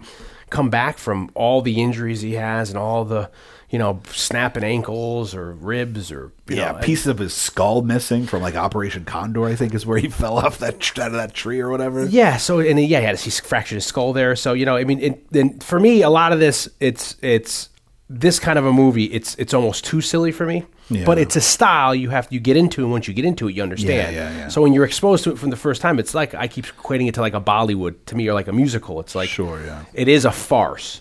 And it's funny, you know. So and then so it, it is very much. It's almost like a pantom. Uh, uh, in England, they call them pantos, like a pantomime play, or like a. It's like seeing a play. It's, it's very exaggerated. So it is funny when you see like you know when you when you go to the, the a theater and you see something like this, these exaggerated kind of uh, c- comedies. You have an element of that there, and you're right. It does transcend through the comedy isn't just centric to like uh, you know when it takes place in the 20s or 30s. Yeah. you know, in the, in the problems with colonialism and having to deal with the um, Yeah, I mean, I think the know. plot is a little bit significant, and, and I think we should, you know, run through it just a little bit in terms of like what the movie's about besides kung fu. Uh, but like, I'm like, I don't know. When I presented it as an option, I don't get like, I don't. Was this the first time you'd ever seen this movie? yeah yeah And so, I mean, you, I think you were kind of getting at it there, but like, I don't know. Aside from it not being a style of film that you, in terms of comedy and, and that stuff that you don't normally gravitate to, like, I'm really, interested to see like as a first time viewer, like really what were your thoughts about Well, it's it? weird because you, it, I think it's it's one of these things where at the I all these movies I saw back in the day, and I haven't rewatched Rumble in the Bronx or Operation Condor and all those when they came out in the late '90s. Yeah, yeah. So I think if I had seen, I remember when this came out, uh, I worked at a video store. and I remember the cover for for, for yeah, for like, busting through the yeah, or uh, some yeah, shit. uh, and then like The white background. Yeah, and the font. He's like busting through the font of the of the name of the movie. Um, I think if I saw it then, it would be amazing. Kiss of the Dragon is the Jet Li movie I was trying to think. Yeah, of, yeah, yeah. with maybe Mira Sorvino or somebody. Um, so that's why it's like you have to kind of like. Rem- Oh, this is that style. It's like it's a style you get into. It's like you know. I think once you get accustomed to this, if you watch other ones like this, it, they'll be fine. But it's almost like you have to get up to like the, you know, uh, get on level or you know, uh, get kind of uh, fluent in it, and then you realize what the the rules are, so to speak. You know, you understand this world of again. I keep saying Bollywood. It's like oh, once you once you see a Bollywood movie, you understand. Oh, this is what they're about. Yeah, So yeah. it's it near the end of the movie, it's very enjoyable, but at the starting, it's like almost silly. So it's like you're like, wow, this is weird. And then you go, oh, I see. This is I'm fluent in this now. I understand. Yeah. So it's the st- it becomes almost loving. I mean, it's it's very equatable to me, like to like the slapstick comedies of the 30s and 40s here. You know, you have to kind of get into the really zany ones. yeah, like the rhythm of it. Yeah, and then you and then and then everything when the plot stops and you have this big set piece, you know, it's it's it's amazing just on the level that it's being done. I think it's, you know, for me, um, like I said, it came out here in America in 2000, I think, and that's and I saw it at the theater. But I think it made such an impact on me because 2000 is when I made 99 2000 is when I made A Day at the Driving Range, which was a short film that I made in film school uh, when Dion and I were in film school, which was like my homage to Buster Keaton and silent comedy. So and I you were going through a phase of that. yeah, so like I was it Revisiting came for all that. me, I think Yeah. it came at like the perfect moment for me in that it was I was uh, immersing myself in the world of silent comedy and physical comedy. So Blake, for our junior year, we, we we did a movie a year. Our junior year, Blake decided to do a homage to the silent comedies of the old day. And, and the day at the driving range was about a guy who was sees a girl and, and what's he wants to he he falls in love with her and does he follow her to the he driving follows range? her to the driving range. And then he, and then he wants to you know and the that's the the simple plot of those older kind of Yeah. movies. He wants to His keep boy sees girl. yeah. So he wants to keep an eye on her. So he get girl, So he gets a job on the driving range, and then it's all the, and then it becomes a very physical. That's kind of, um, uh, you know, we do a lot of uh, action and bit parts in it. To, to have it be the zany, Yeah, yeah. slapstick kind of a comedy of the era, but it was done, and you had remember um, Josh Nasugi, God bless him. He did the uh, He did music, so it has like a an original like piano score in the style of Of a silent those movie. kinds of movies. And, Yeah. Uh, ended up casting someone who ended up being great. A couple of people that ended up being great in those parts, and you know the guy who ran the driving range was a very short guy, and Yep. the guy that plays the Buster Keaton Rosario, guy was Kevin a, Bernard. was a very tall, lanky Yeah. guy. So was kind of playing where Keaton was always the short kind of one. Yeah. I had like the tall. And that was lead, that lead Kevin Bernard, he's in that he's in a PSA that airs on in New York area called Ants in Your Pants. He's the tall blonde guy in that PSA. And so uh, I was just completely obsessed with like Buster Keaton and Harold Lloyd, but specifically Keaton. yeah, And I always, because you know, my to this day, one of my favorite movies, but one of my favorite movies from a very young age because of my mom has always been Singing in the Rain. So I've always been very obsessed with Gene Kelly and American Paris and all that stuff. So, uh, but, but this and was there's great z- numbers of like that in those movies. where Oh, yeah, yeah. You know, uh, Good Morning, Good Morning with the with the with the couch. amazing. You know, and, yeah, Rose's toes. yeah. You know, and the guy what's what's make him laugh. Yeah, and the guy's what's what's that one sequence where that what the third actor in that movie, not Gene Kelly, not the woman, but he's jumping Donald through. O'Connor, Yeah, yeah. you know, he's doing that sequence uh, uh, backstage. Yeah, you know, make 'em and- laugh, Yeah, make uh, 'em laugh. Insane the stuff this guy's able, and these are all one takes. You and know, Donald O'Connor played Buster Keaton in uh, like a in an early Buster Keaton biopic that actually had nothing to do with Buster Keaton. Oh, really? you know, one of those like Hollywood, Yeah, yeah, yeah. like black and white, like fifties. yeah, the Glenn Miller story, or you know, yeah, yeah, yeah, yeah. uh, where they play themselves. Know, yeah, yeah, yeah. Well, yeah. So, Yeah. Uh, anyway, so like I think I just was. It came out at the right time, and by that point, because of my obsession with Keaton, I had gotten into Jackie Chan because of like Project A or Project A Two, which is where it has all. I can't remember which one, but one of them has like all those homages where you have uh, like his homage to. Harold Lloyd hanging off of the Clock the clock. like Times you have Jackie whatever it is. Chan like hanging off and then falling through like eight canopy uh, awnings, like and landing on his head at the bottom all in one shot. And he walks away from the camera, and like this big wall of bamboo with like paper like falls on top of like over him, like from Steamboat Bill Jr., where the side of the building falls and Keaton's left in the open window space. So it doesn't. Yeah, it doesn't. so it was all these little homages. So I had started studying Buster Keaton because of, I mean, uh, Jackie Chan. Jackie Chan more closely at that time because of my love for Buster Keaton and Harold Lloyd and, and Chaplin and stuff. and you end up making your junior film as a byproduct, like a hybrid. of Yeah, so that obsession led to A Day at the Driving Range, which was the short film I made, uh, black and white silent comedy.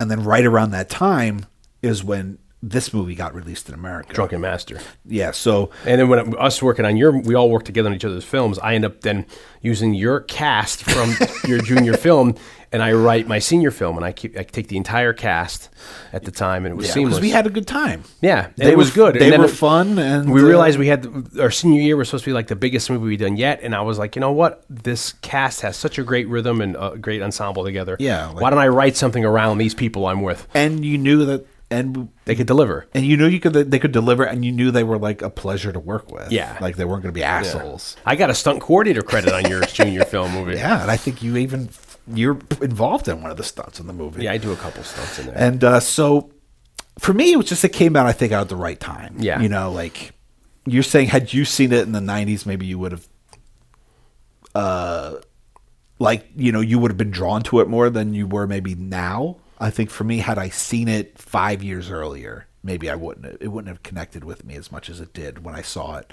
at the movies. And I just walked out of the movie just fucking in awe, like Running around, jumping off the car. I wouldn't, I wouldn't say I wouldn't say that, but I definitely was flabbergasted by it. Like I couldn't believe what I had seen. That like some like somebody could do that.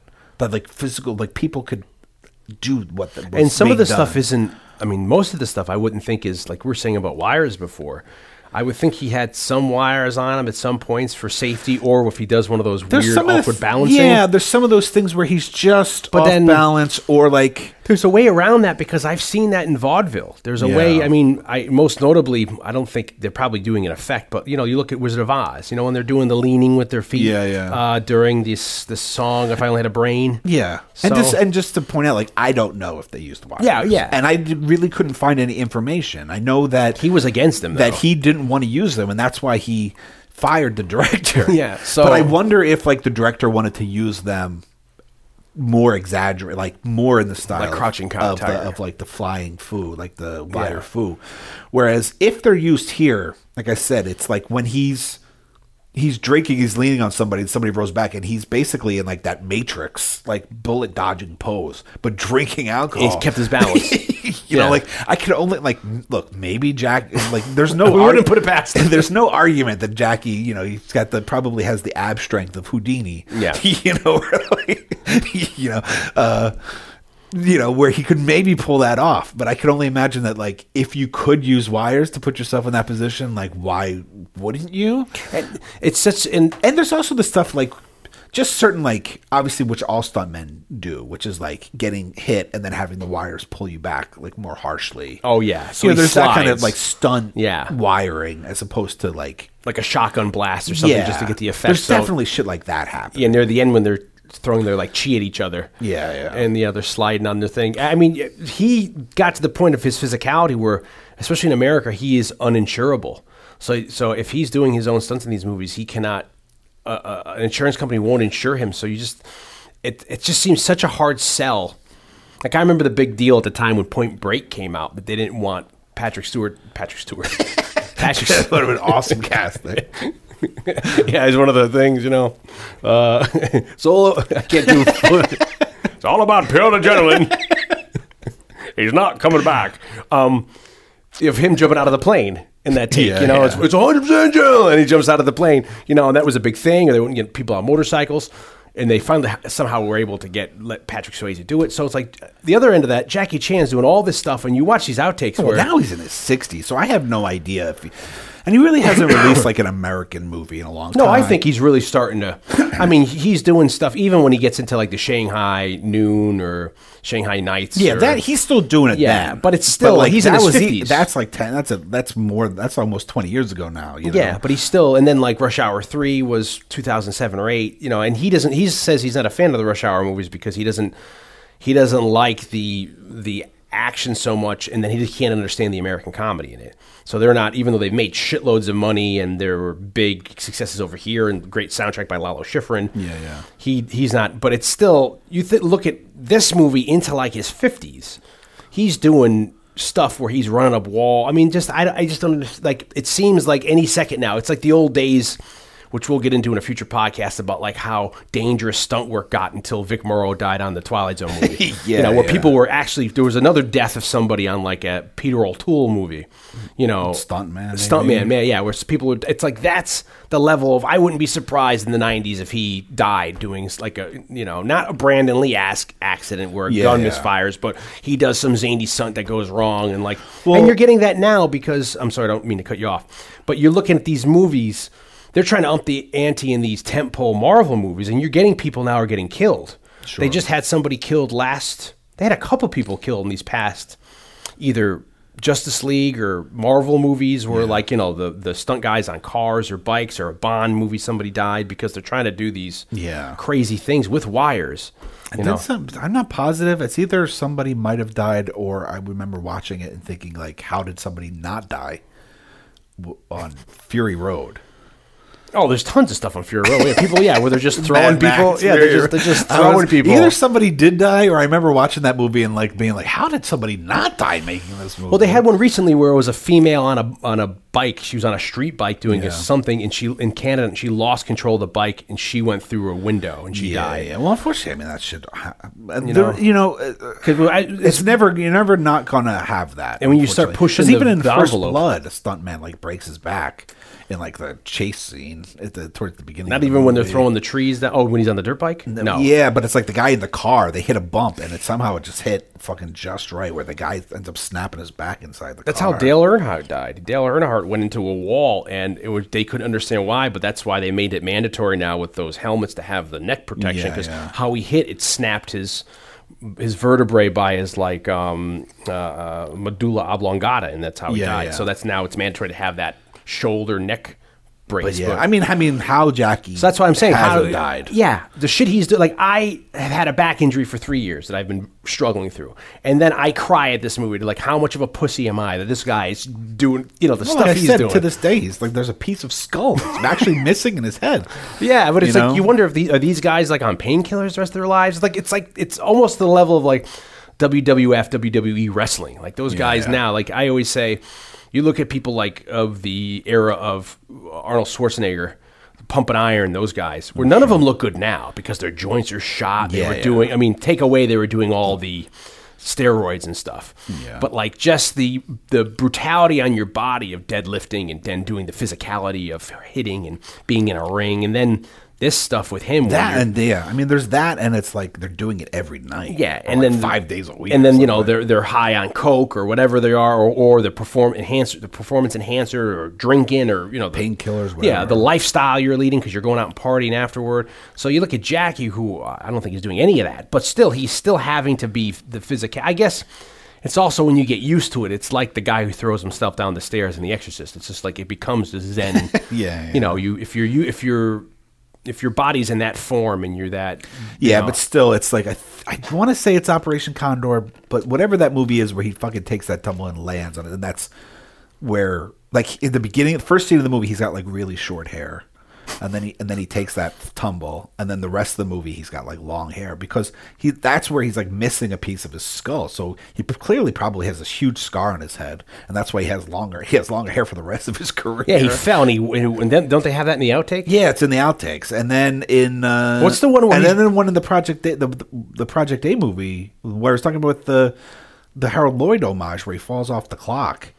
You can tell, fucking, he lands right on his fucking head. Yeah. like on the like from I don't know how many stories, but he fucking lands right on his neck, and you're like, how did he not die making that Is it doing that stunt? Is it Rumble in the Bronx, which is the one where he jumps off a hydrofoil and he jumps onto like a maybe a bridge pylon, like in the water, and he, and he cranks his ankle. Oh, yeah.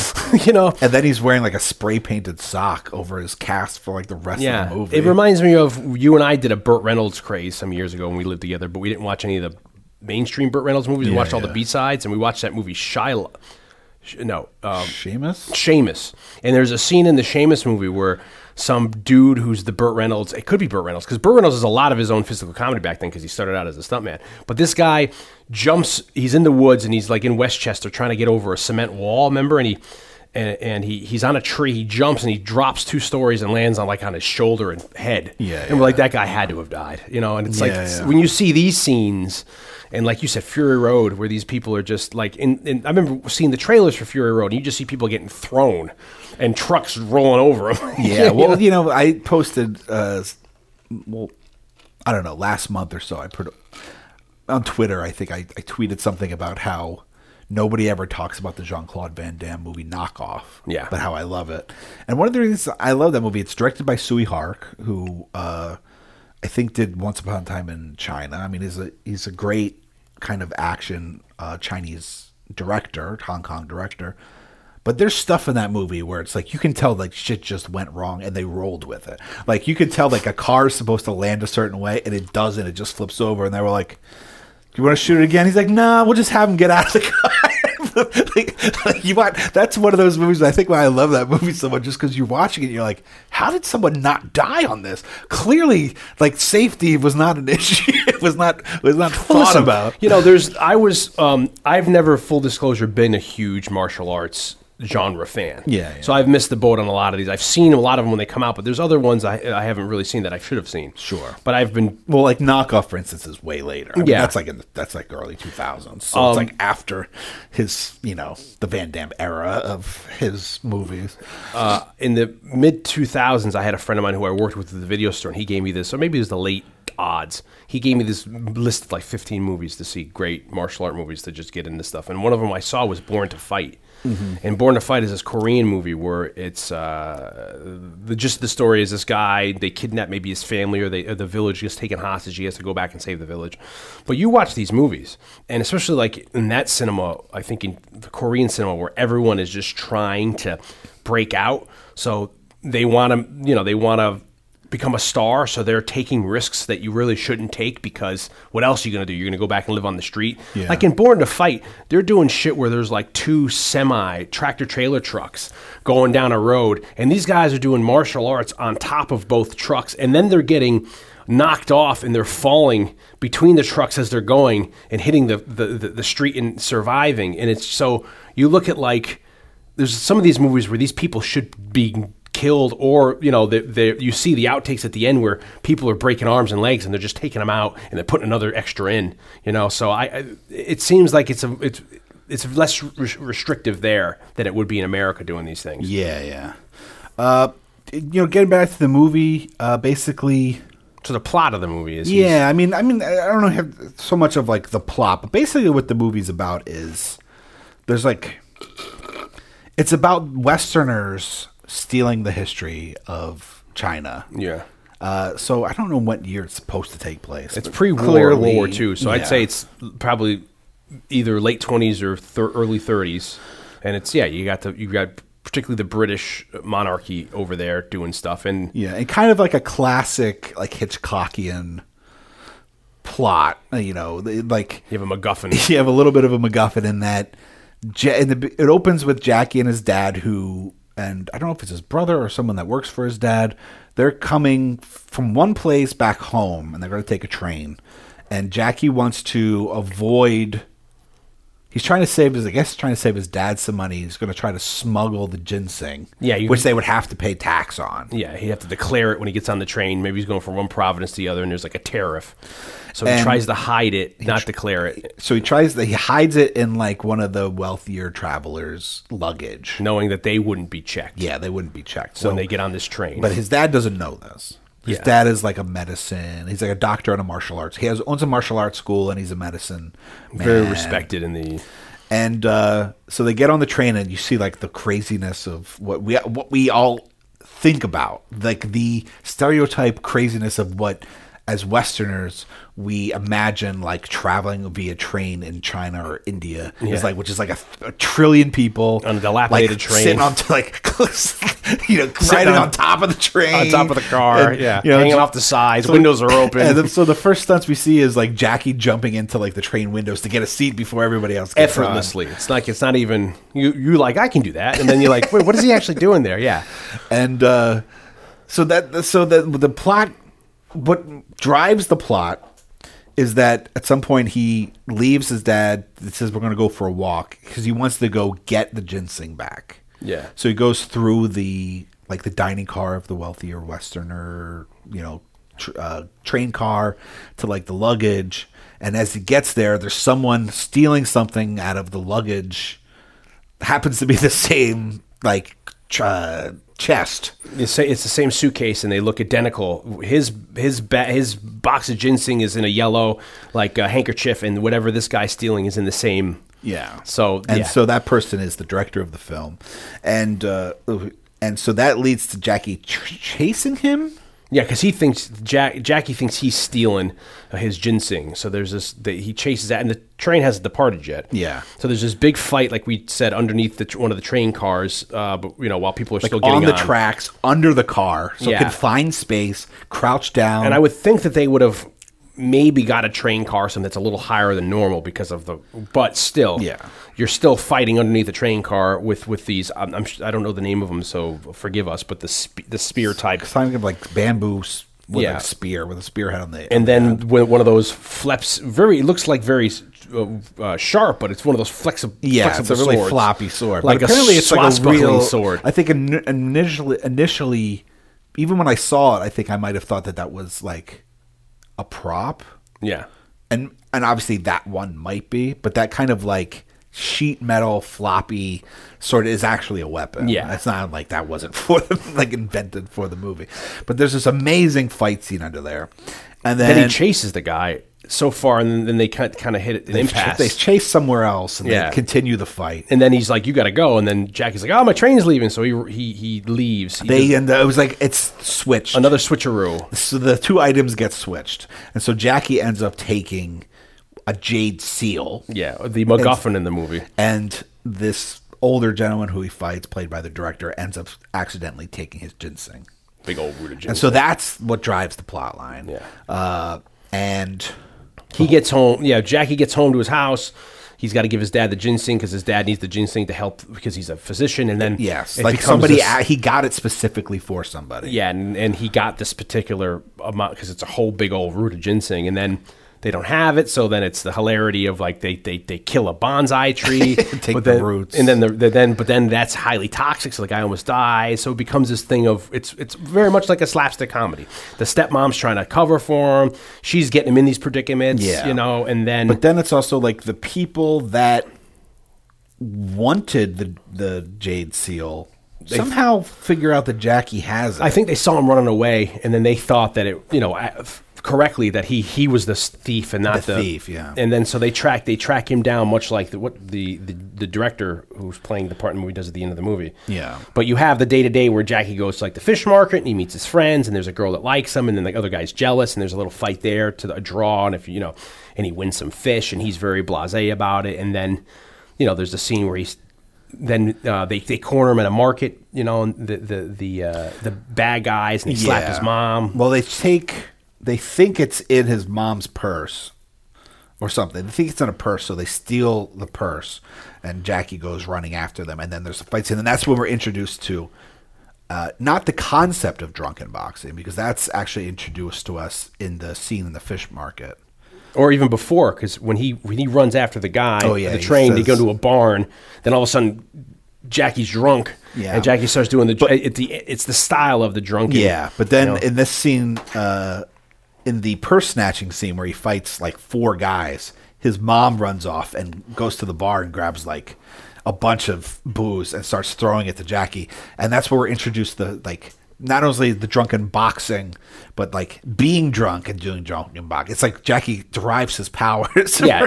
from alcohol, which is like you know it's it it cause it causes you to be a little off balance, which makes fighting you kind of weird. Throws like the person fighting you off. It also obviously uh, inhibits your inhibitions, but it also dulls the pain, which is like the which is the aspect of it.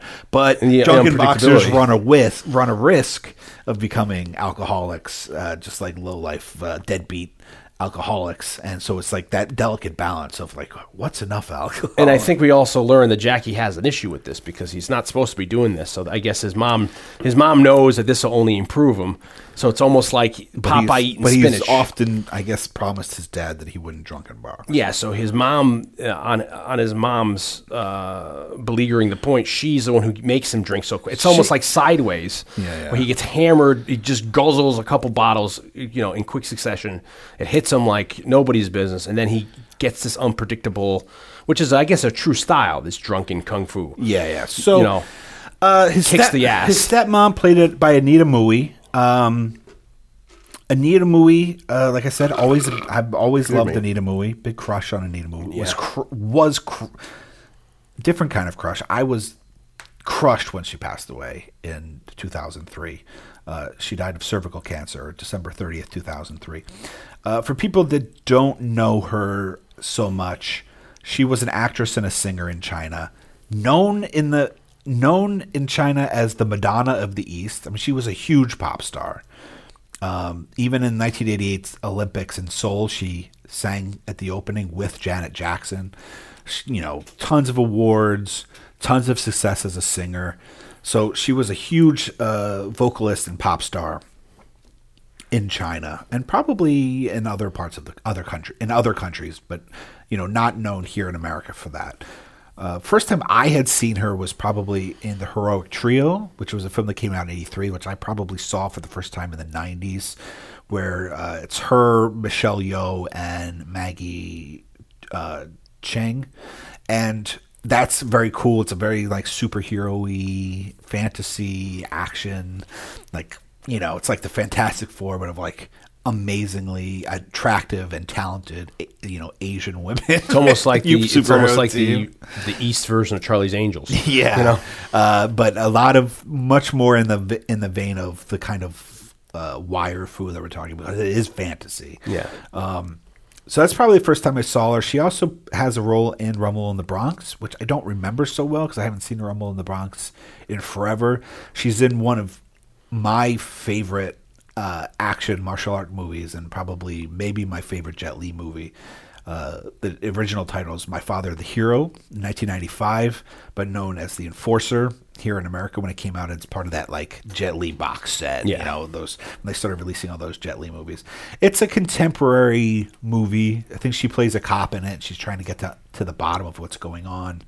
Uh, I believe, to my recollection, Jet Li might play an undercover cop. And it's one of the movies that Jet Li does with this child actor, uh, Zhai Miao, who's also known as now as Mo Se. Uh, I got to give a shout out to Blake doing all these pronunciations. Who knows if I'm even ac- close to I- being It sounds accurate. like you know, doing my best. ni hao ma. You're like you're just ni hao. You're just. I, I apologize if I'm, I'm not good at this. hey, they sound good to me. Uh, that movie is fucking insane, and I would love for us to do that at some What's it point called? down the line. The American title is The Enforcer, Oh, or oh, The Jet Enfor- Li, yeah, or yeah. Jet Li's The Enforcer. Okay. Uh, Yeah, its know original that title was uh, My Father the Hero. That movie is crazy. Yeah. Uh, what's going on in that movie in terms of the stunts and also just like content wise, narrative wise.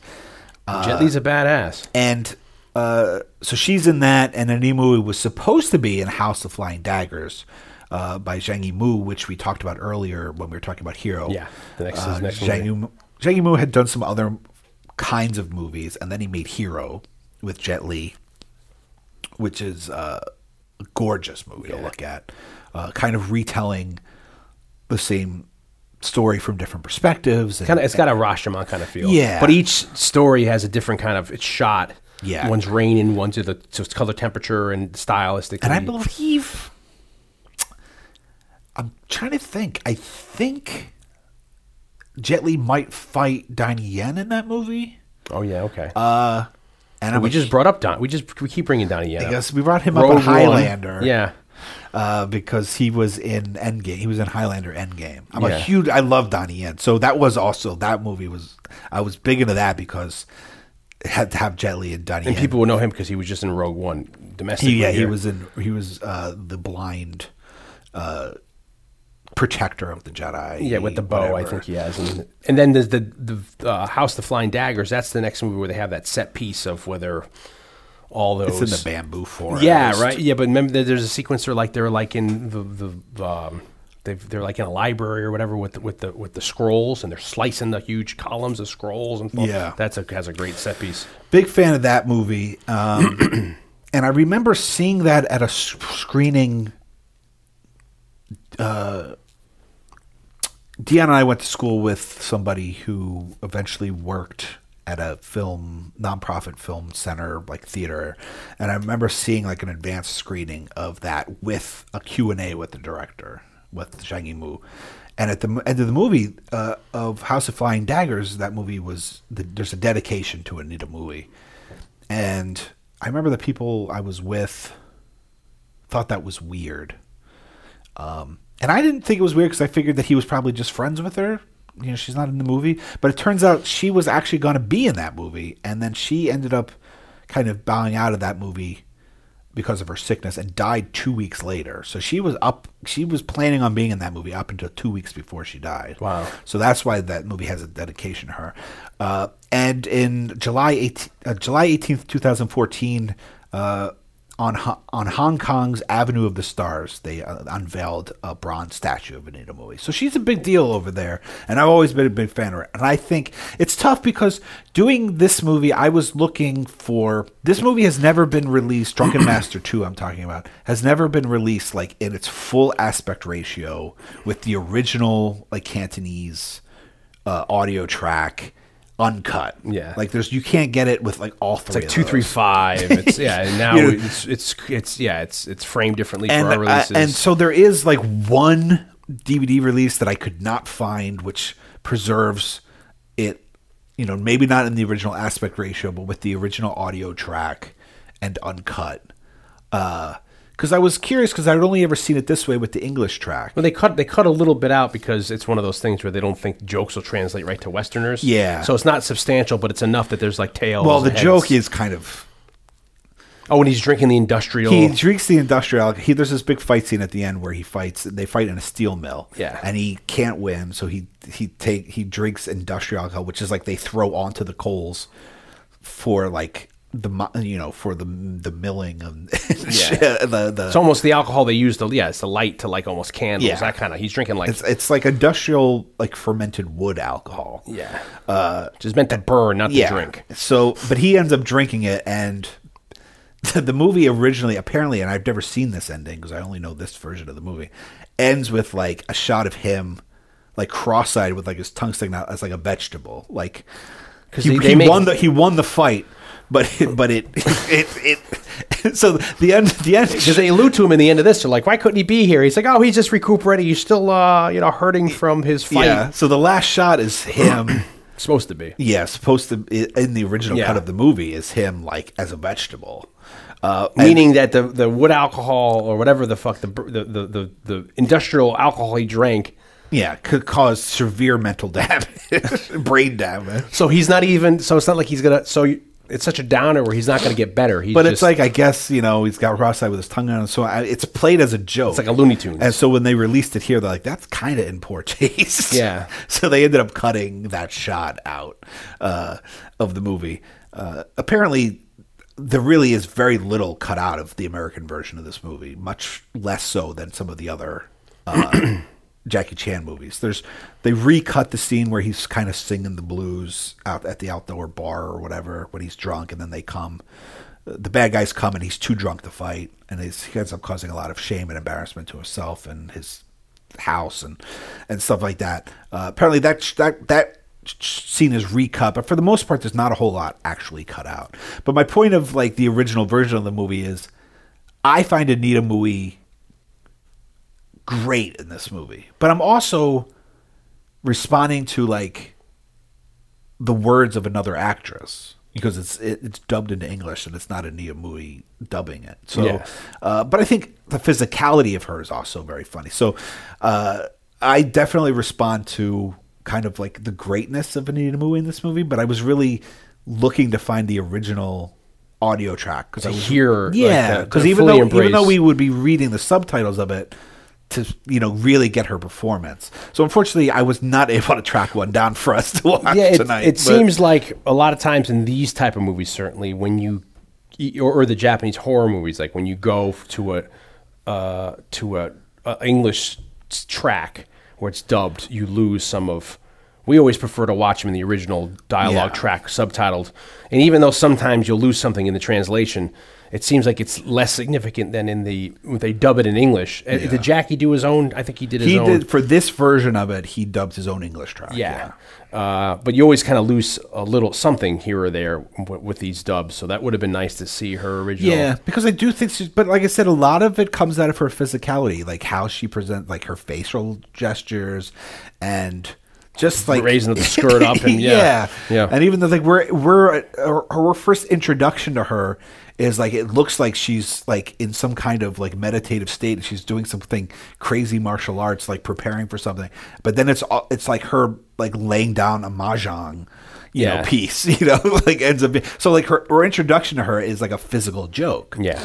Um, and that's part of her character. She's a little bit of a troublemaker, but well-meaning, definitely supportive of Jackie Chan's character, uh, but uh, but mischievous. And at some point, even somebody says to her father, like, "She's a handful." Oh yeah. the- what's his face? Who who comes? The director of the movie.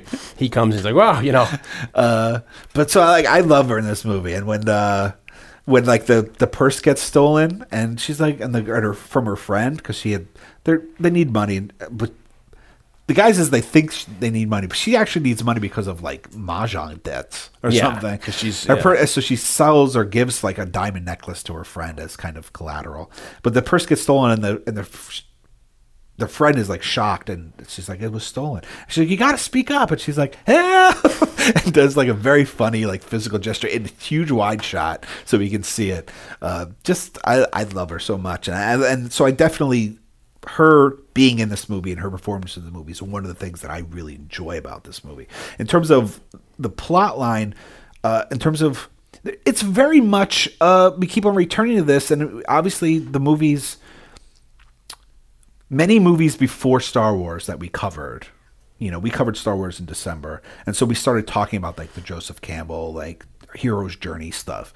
Obviously, so many of those movies that we've done earlier than that would prescribe to that. But now that we've done Star Wars, we talked about it. You totally kind of see it here. Like Jackie, the main plot line we said is this mistaken identity in terms of like the the you know uh, the accidental switching of the jade seal and the the ginseng. And they're trying to retain their culture from being. But then the, that overall thing is the guy stealing the the director playing that part. He he his character stealing the jade seal because it's like we're trying to preserve the.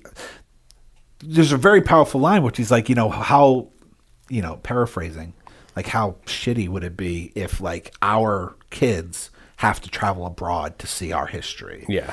And Jackie's, like, and Jackie's like, there's a million jade seals. Who cares if they take one? He's like, but you know, like, what happens when they take them all? Like, yeah. What are we going to do? It's, it's, on the face of it, it's little. It's only one piece, but it's adding up. And then at the end, there's a there's we find a, out a standoff where they have it all like in the embassy or something. They have a huge, like Yeah. So, like- shipment of stuff. so on the in the midst of like this kind of goofy movie, there's actually a very like real dramatic plot line. Uh, and also probably nonfiction because I bet you. Oh, this- sure, yeah, like, absolutely. You yeah, know, this like, was this- a concern back in the 30s. undoubtedly was Yeah. a concern. And then we find out that like the people that are taking the jade seal are also the the idea of the steel mill in the town. They're actually using that as a front to smuggle more out, like Yeah. illegally, even taking more artifacts out. So in terms of that's a v- like the the overall owned by all these Westerners. Yeah. Uh, headed by a guy who looked a lot to me like Xander Berkeley. exactly. You know, yeah. I mean, that guy, he's, he's dubbed, and he's, I was like, oh, he looks like, you know, Back he's in in- Walking Dead now. back in the day, I always just say, you know, like when we in high school and then when we met in college, there was the six degrees of Kevin Bacon was a big thing. Yeah. And I always just say, if you could get from whoever you're trying to get to Kevin Bacon to like Xander Berkeley, then you could you can get to you can get to almost anybody. Yeah. because Xander Berkeley's he's in like Heat. He's in Heat. He's in like uh Sid and Nancy. Yeah. So you get to the Gary Oldman Yeah, connection then really when you. Gary Oldman, that's like getting like a, a Joker's wild card. You can get to anybody. Uh, he's in Poison Ivy. Yeah. he's in a ton of stuff. Uh, but yeah, he definitely looks like him. But uh, so that's the that's like the main plot in that sense. But in terms of Jackie Chan's character, we have uh, well-meaning guy kind of disgraced by this scene where he gets too drunk.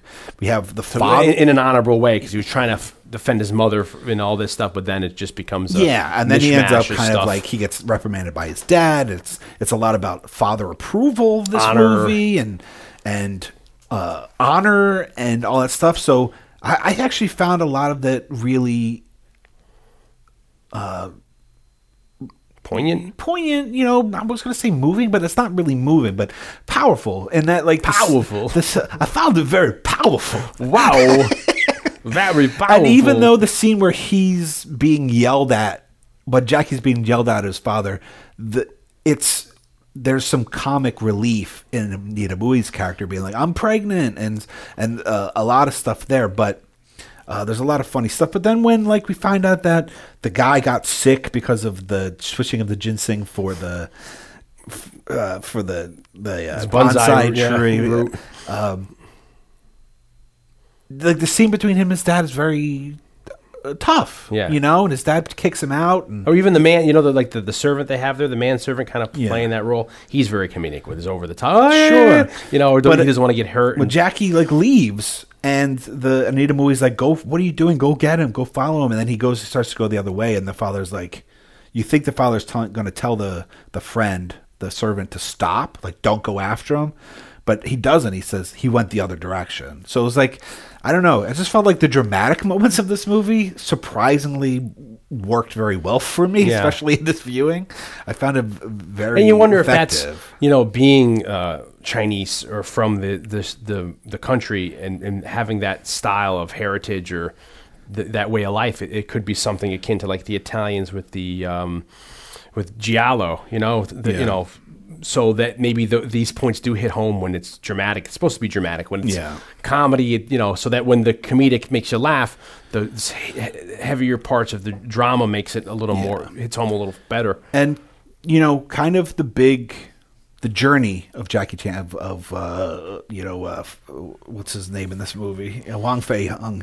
Or if they call him Fei Hung Wang. So I don't. I don't sometimes well, the surname the is Asian culture. Yeah, some of the Asian cultures have a weird, not weird, uh, uh, it, different than the way we do, and that like our last name is our our family name is our last name. Yeah, where theirs is their first in name. China, it's like it's really like because he's Hung know. Fei Wong, then he's Fei Hung, then he's he's Hung Fei Wong, then he's Fei Hung Wong. Yeah, and You know? even I even noticed that at some point in American films, uh, Yuen Wu Ping was ne- at some point I don't know which movie, but it changed to him being billed as Wu Ping Yuen.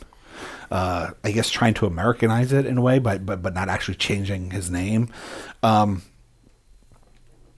but uh, basically, his journey is from going from like well-meaning, but a little bit of a fuck up Yeah, To- doesn't want to grow up, kind of a thing. yeah, to uh, at the end of the movie, he has to rise to the occasion.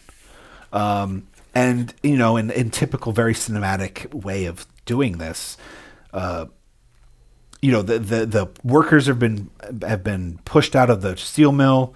They're going to close the steel mill they got the crap beat out of them. you know, uh, uh, Jackie, who wears black through the entire movie, shows up in the lat the, the, the third act in white, and he's now gone from. He's had that transition from he he's been uh, shamed. He's had the experiences with his father. Uh, he's found a little bit of meaning uh, in his crusade to save Chinese history when he has the the big scene with the the guy that plays uh, the, the director who's in the movie who's trying to steal the Jade Seal back. Uh, he finds a mission to go sneak into the embassy to try to recover it. He he now has has meaning. His uh, he has a mission, and at the end of the movie, when he has to stand up and and ends up leading these steelworkers against like the Western threat to to preserve Chinese history. He st- he does rise to the occasion. There's a definite maturity, though we still have the comic. We have some comic relief throughout the fights. It's definitely less so. And, and more and his his stance is more of like the cinematic hero now Yeah. instead of just amazing you know choreography but in like more of a comic sense so i found watching it th- this time and recognizing that about it you know seeing a very typical narrative structure that does work that works in Star Wars and works in so many of the movies that we we talk about works in you know in some cases in Highlander which we which we talked about recently and stuff like that. So appreciating the movie on that level now not getting past the fact that there are like no less than 5 amazing fight set pieces. Yeah, uh, all leading up to this grand finale, grand finale of you know in the steel mill and what happens in the steel mill. Uh, just c- completely amazing stuff. with his bodyguard, he uses the actor that, that he trains the, the the guy he fights, isn't it? It was his bodyguard, and then he because he was the only guy he could do it properly or whatever. And it's just again the testament of what he's doing. I doubt he's really drinking industrial alcohol. No, no, But, but- aside from that, he's freaking going over. We said he fell on hot Well, coals there's even twice. there's you know funny stuff where his foot's on fire because he's being pushed up against like one of the giant kilns or Yeah, like a whatever furnace, and he's- his foot gets on fire because he's he puts his sneaker his put- he puts his shoe up against it, so pushing back against so that he's not his body isn't pushed it. So his shoe's on fire, and somebody just like takes like a bucket of water, throws it in the air, and he jumps up and does like a whirlwind kick, kicking the water to put his shoe out. Just amazing or the dirt, you know, when when when you have the uh, you know the, the the he has these big they have these big like things uh, almost like wheelbarrows Yeah. to put fire out or you see in the outtakes when they're dropping these big Oh, yeah. those big. There's these big barrels yeah, stuff. that are coming from the ceiling that have in them whatever, either ore or have molten lava, whatever purpose they're in the steel mill. They, they're supposed to be heavy on chains, and they're they're being slammed down. Almost you'd see like backstage when they use a counterweight to kill somebody. yeah. So he's rolling away out of these, Like and s- with split second, yeah, like just and near misses. These things look heavy, like you know they're coming down, and you know I'm sure they're doing it in effect in post production.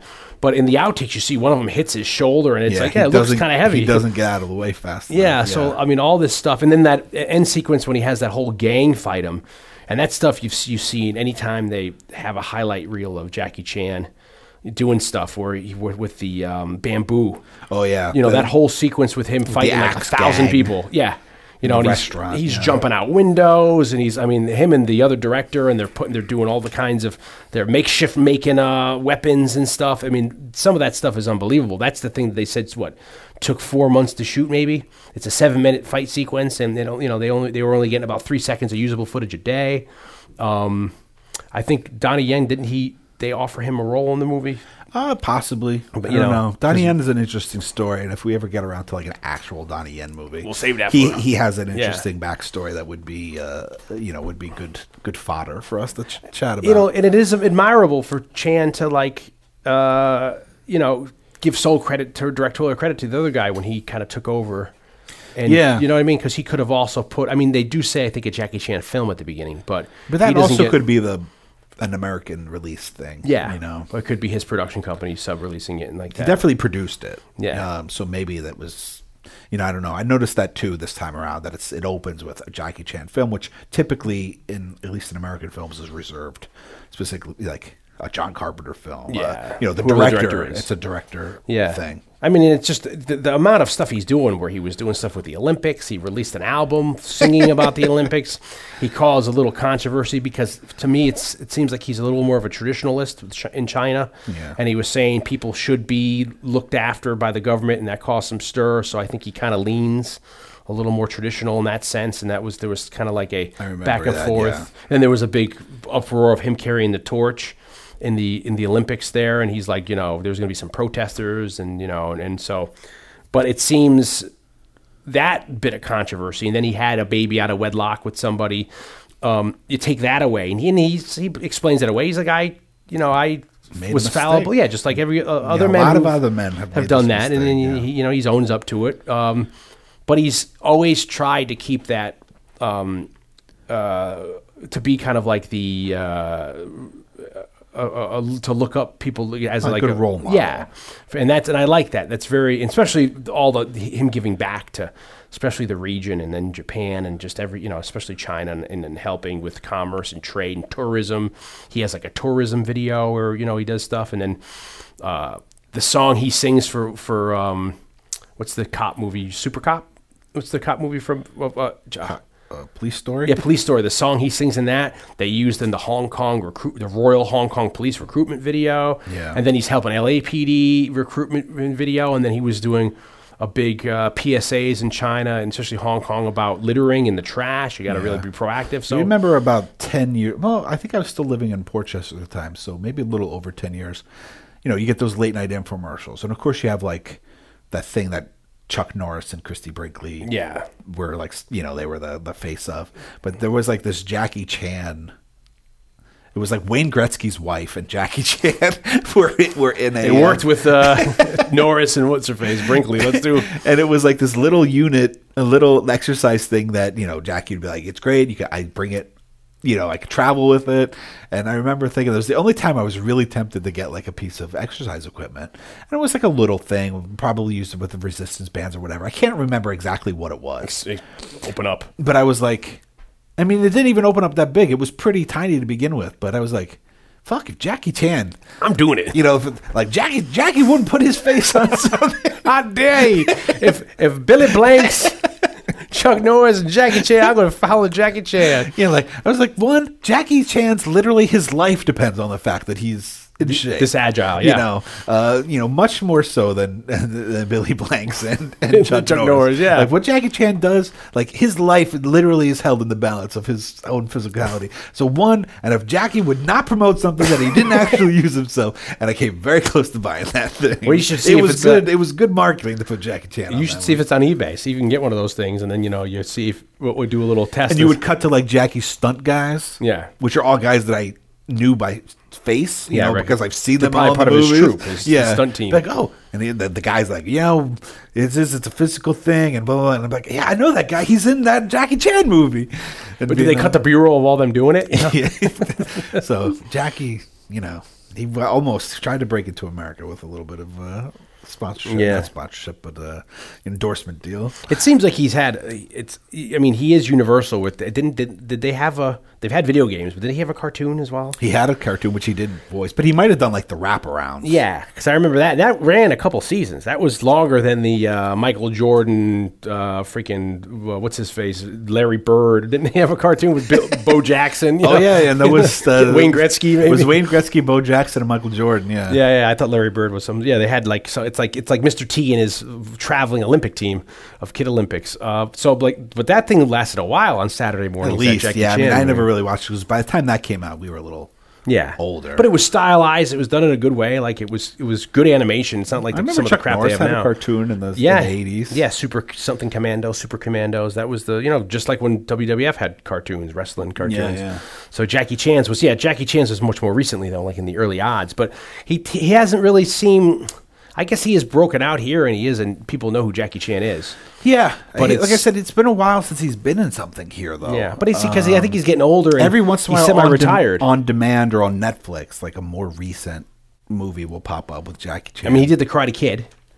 oh yeah, You know, that's a. They say that was The like one of his first dramatic roles. Yeah. Jade, Jada, Jade. One of the Smiths. One of the, yeah, the the son, Jade Jaden? Smith, Jaden? Jaden Smith. I was going to say Jada Pinkett, but that's the girl. That's his mother. Um, he did that. He did like that around the world in eighty days with Steve Coogan. yeah, which Sammo Hung, uh, who we mentioned earlier, has a has a brief part where he portrays. Uh, in that he, pl- he portrays the, what who Jackie portrays in this movie. Uh, what's his name? Wang Fei Hung. Yeah. So that's another portrayal of Wang Fei Hung. Sammo Hung portrays him for like a, in a cameo, I think, in that movie. it's almost like I guess. And I was re- honestly like I really not not as much with Shanghai Nights, but Shanghai Noon came out when I was working at a movie theater. Yeah. And so I ended up watching that movie a million times in the movie theater because every time was like I got off work and I didn't have anything to do. I would go and I'd sit down and I'd watch I'd watch Shanghai Noon. I really enjoyed Shanghai Noon. I thought it had a lot of good, a lot of cool stuff. A lot, I thought Jackie was really good. He's doing a stuff lot of crazy Jackie stuff. does in that movie is really Yeah. great. And he says he's really proud of this stuff. I mean, this was very difficult and challenging. The drunk stuff. I think I you know. think he's even quoted as saying that Drunken Master Two, this movie we're talking about today, is his favorite overall movie Yeah. of his career. He knows what he he knows what the people want want of him. So that was one of the fights he had with the director. So he's very proud of it. He said it was very it was very strenuous for the idea of the physicality where he gets into the nuts and bolts of Yeah. um, when you get drunk you get flush and he was saying he couldn't that he wasn't obviously drinking so he couldn't get flush naturally so they were trying to put makeup on him but then he started sweating doing the martial arts so it would all get over his Yeah. white shirts so he, what he would end up doing is before every take is he would just put his head between his legs Yeah. to have the blood rush to his head so his red has so doing that take after take after take he said it was just so exhausting to be doing that and then acting drunk in the scene and having it, that such an exaggerated style that it was a very demanding this role that um, and you know he says you know like look the stunts in this might not be as big and as elaborate as some of the other things you know Yeah, he's become known and- for yeah. but what the things he was doing in this were more difficult of course. to pull off. And because it's all timing. Yeah. Uh, it, it's just it's a very like a, it's a, it's a, it's a ballet especially if of him he's arts. and he's chor- uh, choreogra- choreographing it all.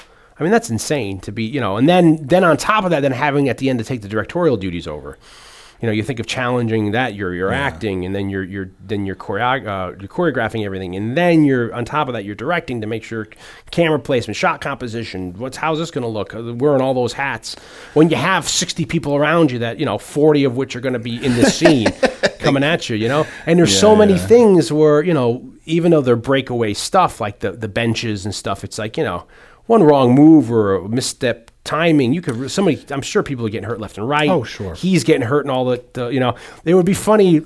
That'd be a funny show where, like, you know, you have your your um, Jean Claude Van Johnson. You do a show like an extras where you're not the top build martial arts guy. You're an extra in the in the Hong Kong. You're like the old guy in the back with the axe. Yeah, and that's the- just your job is to like run up the stairs and then get thrown over and the then you- railing. yeah, and then you get fall down a flight of stairs. And, You, and it- poor you, you have to do it twenty times because you know the first take they're not running the camera, second take the film is bad, third take there's something in the gate. So you're having you know, and that's your life where you're just this. Yeah. That's a series right there. We can do that for uh, one of those instant demand Anyway, shows. if you have not seen this movie and have any interest in uh, kind of martial art movies and the amazingness uh, that is martial arts choreography, And I- Jackie Chan. and Jackie Chan, I totally recommend it. Yeah. like I said, you know, as Dan points out, there's you have to kind of if you if you're not expecting it, you do kind of have to get into the the rhythm of it and the and the comedy and and kind of stick with it. If but uh, I think it's it's my favorite Jackie Chan movie, and we should note that. It's on Time Magazine's list of 100 greatest movies of all time. that's that's something.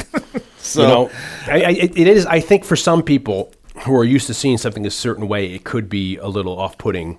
But once you understand the style, Yeah. Again, I keep saying the Bollywood. Once you get that, I think this is something you're gonna. It's it's like having, you know, it's like trying a new food. Once you get past whatever your your preconceived notions are, and you have, oh, it's good. Then you can, and then with that, with soon you can dive into this subgenre. And I also think as soon as you get to the actions, the, the fight scenes, Yeah. like it's very easy to give yourself into it. Then I think, Yeah. because they're fun. Because Jackie Chan's file style is not just not just what he's doing is amazing, but they're fun to watch. He's fun to watch, And they're all lovable kind of characters. Take out the, the, the villains in the movie, but like his family, his father, you know, you kind of feel for even the, the young servant or the little brother, you know, his stepmom. You, you kind of you, you, you're along for the ride, and then him playing this real character. I'm trying to think of what it's akin to in the states. Maybe back in the 30s and 40s, like like the George Cohan of Broadway, where they did a lot of stuff with him. This iconic figure that it's it's ingrained in the Chinese Chinese psyche Yeah. that you know it is very much something that is uh, ingratiating to, to, to the masses and can transcend to Western culture. Yeah. you know that- that's awfully exciting. And then for him, the such a demand for him to come back and then do this role, and then you know, you know, it's certainly And that's one of the reasons why I thought this would be a great one to kind of introduce the concept of Kung Fu February.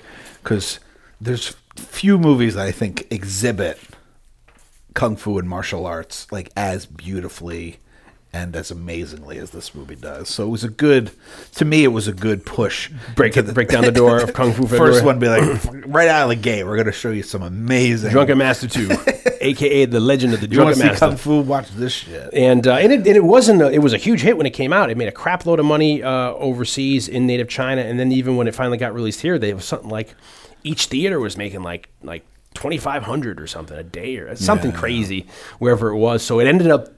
If it comes out in '94 and then it doesn't come out in the states until 2000, it still made a shitload of money here when it came out with the theatrical run, which you saw theatrically. Yeah, you yeah. saw the run. I got to see it. That was awesome. Yeah, and it's just oh, you know, the stuff he's doing. It's just it's it's just so mind blowing. You look at everybody has a niche in the in in movies, and it's just the stuff he's doing. It's just you know, it's like that stuff you see where um, what's that movie Bob liked to show us District, District Thirteen? What's the one where the where the you know, it's a lot of that free form running. You know, in Paris, it's the French movie where they're in the. Uh, Oh yeah, yeah. you know, it's like that thing where you see at the beginning of Casino Royale, where you see a lot of that. Oh, that uh, what's it called? yeah, I know what you mean. but it's like free. Yeah. It's free walking or something where people are just running up and doing shit. and- Parkour or something like yeah, that. jumping off of things and flipping around, and you know, uh, it- you see. It it seems like a lot of. That's another thing too. Um, it's getting a little late on, but I wonder if Jackie Chan's style of martial arts and doing this physicality has unconsciously pushed the genre to now, where you see like the the the Jason Bourne movies, where you see these sequences, or the, or the James Bonds with Daniel Craig, where he's you know running. You got a camera behind him, and they're jumping, coming through a window, jumping from across balcony to balcony, Yeah, yeah. like all that stuff now, where you see the which actors uh, are the really Jackie doing it. does, or like from open window to open window. Whereas Jackie, I think, jumps from like balcony to balcony. You know, Rumble in the Bronx. You know, yeah, or even when you get to the um, the uh, what's the name of those movies? The most recent crazy movies with the uh, oh, where they're stuck in the they're stuck in the place. They're stuck in two letter word first word. They're stuck in the it's the yeah, police. yeah, the ball, yeah, the one that uh, Yeah. the Judge Raid, the Raid. is kind of a Yeah, play when you look at the, the Raid, one, movies, and then yeah. certainly the Raid two, Raid two Redemption, maybe Yeah. that shit is off the proverbial chain. with The stuff Yeah. they're doing. So I wonder if it all comes back to Well, there was that guy with the Ong Bak when that came out. yeah, Tony La, Tony the- J, Tony not Tony Jaa.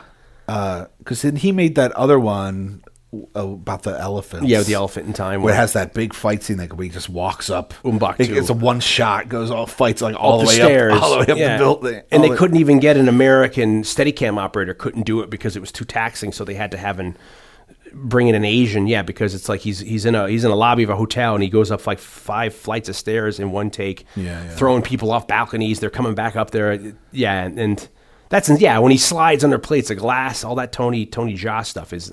I say Tony J, but Tony Jay is the, the voiceover artist. Anyway, uh, I would say I would I would say that it's undoubtedly that what Jackie Chan has achieved cinematically has influenced how we expect action and martial arts to be like nowadays, now. you look at like a Chuck Norris martial art movie from the '80s, which was perfectly acceptable, or Steven Seagal or whatever, your Van, Van Damme, to how we want it now, where we want it very realistic, we want it very brutal, like the Jason Bourne movie, very fat, to the point where we can't even see what the hell's going on. you know, like like Yeah, yeah. you know, and we won't take that old. It could be stylized, the '80s route. So I wonder if Jackie's kind of pushed the level of realism. So we wanted to look, you know, Definitely with the dust on everybody, when so you could see the hits. And I know? would say speed Yeah. too, how it's presented in terms of speed. And I don't think you know. I, I look, I'm not. I'm no expert on. Look, I don't on- know. on Hong Kong action cinema, but You stayed when in a you Holiday Inn. When you consider, uh, you know, the success of Drunken Master and Young Master and all that stuff, and how Jackie really was one of the guys that carried the Hong Kong action martial arts, martial arts torch after Bruce Lee died. I mean, it's undoubted that he had some kind of influence on the guys that came after him, like Jet Li and Donnie Yen, and you know all the martial arts action heroes of Hong Kong.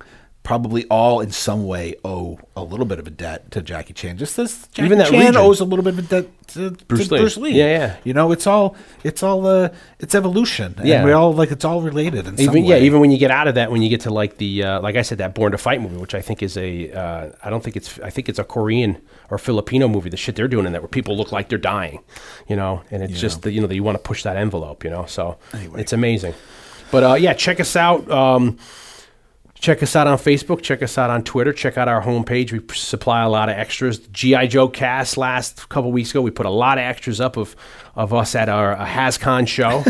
uh, check that out. Uh, a lot of exclusives there. Check us out on um, uh, any place else you can find a podcast. Yeah, You iTunes, Yep. you know, Google Play. Hopefully, we'll be have even more availability other places. Yeah, we're- uh, check out my book, Scored to Death: Conversations with Some of Horror's Greatest Composers. Hopefully, by the time people are listening to this, I will also have Scored to Death, the podcast that you can check out.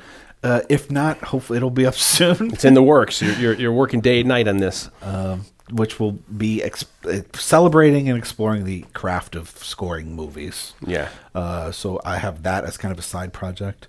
Um, and uh, as of right now, Dion and I are planning to be at Cherry Hill in March Yeah. Uh, of 2018. Monster Mania. Monster Mania at Cherry Hill, New Jersey. Of mid March. Obviously, uh, We're headlining.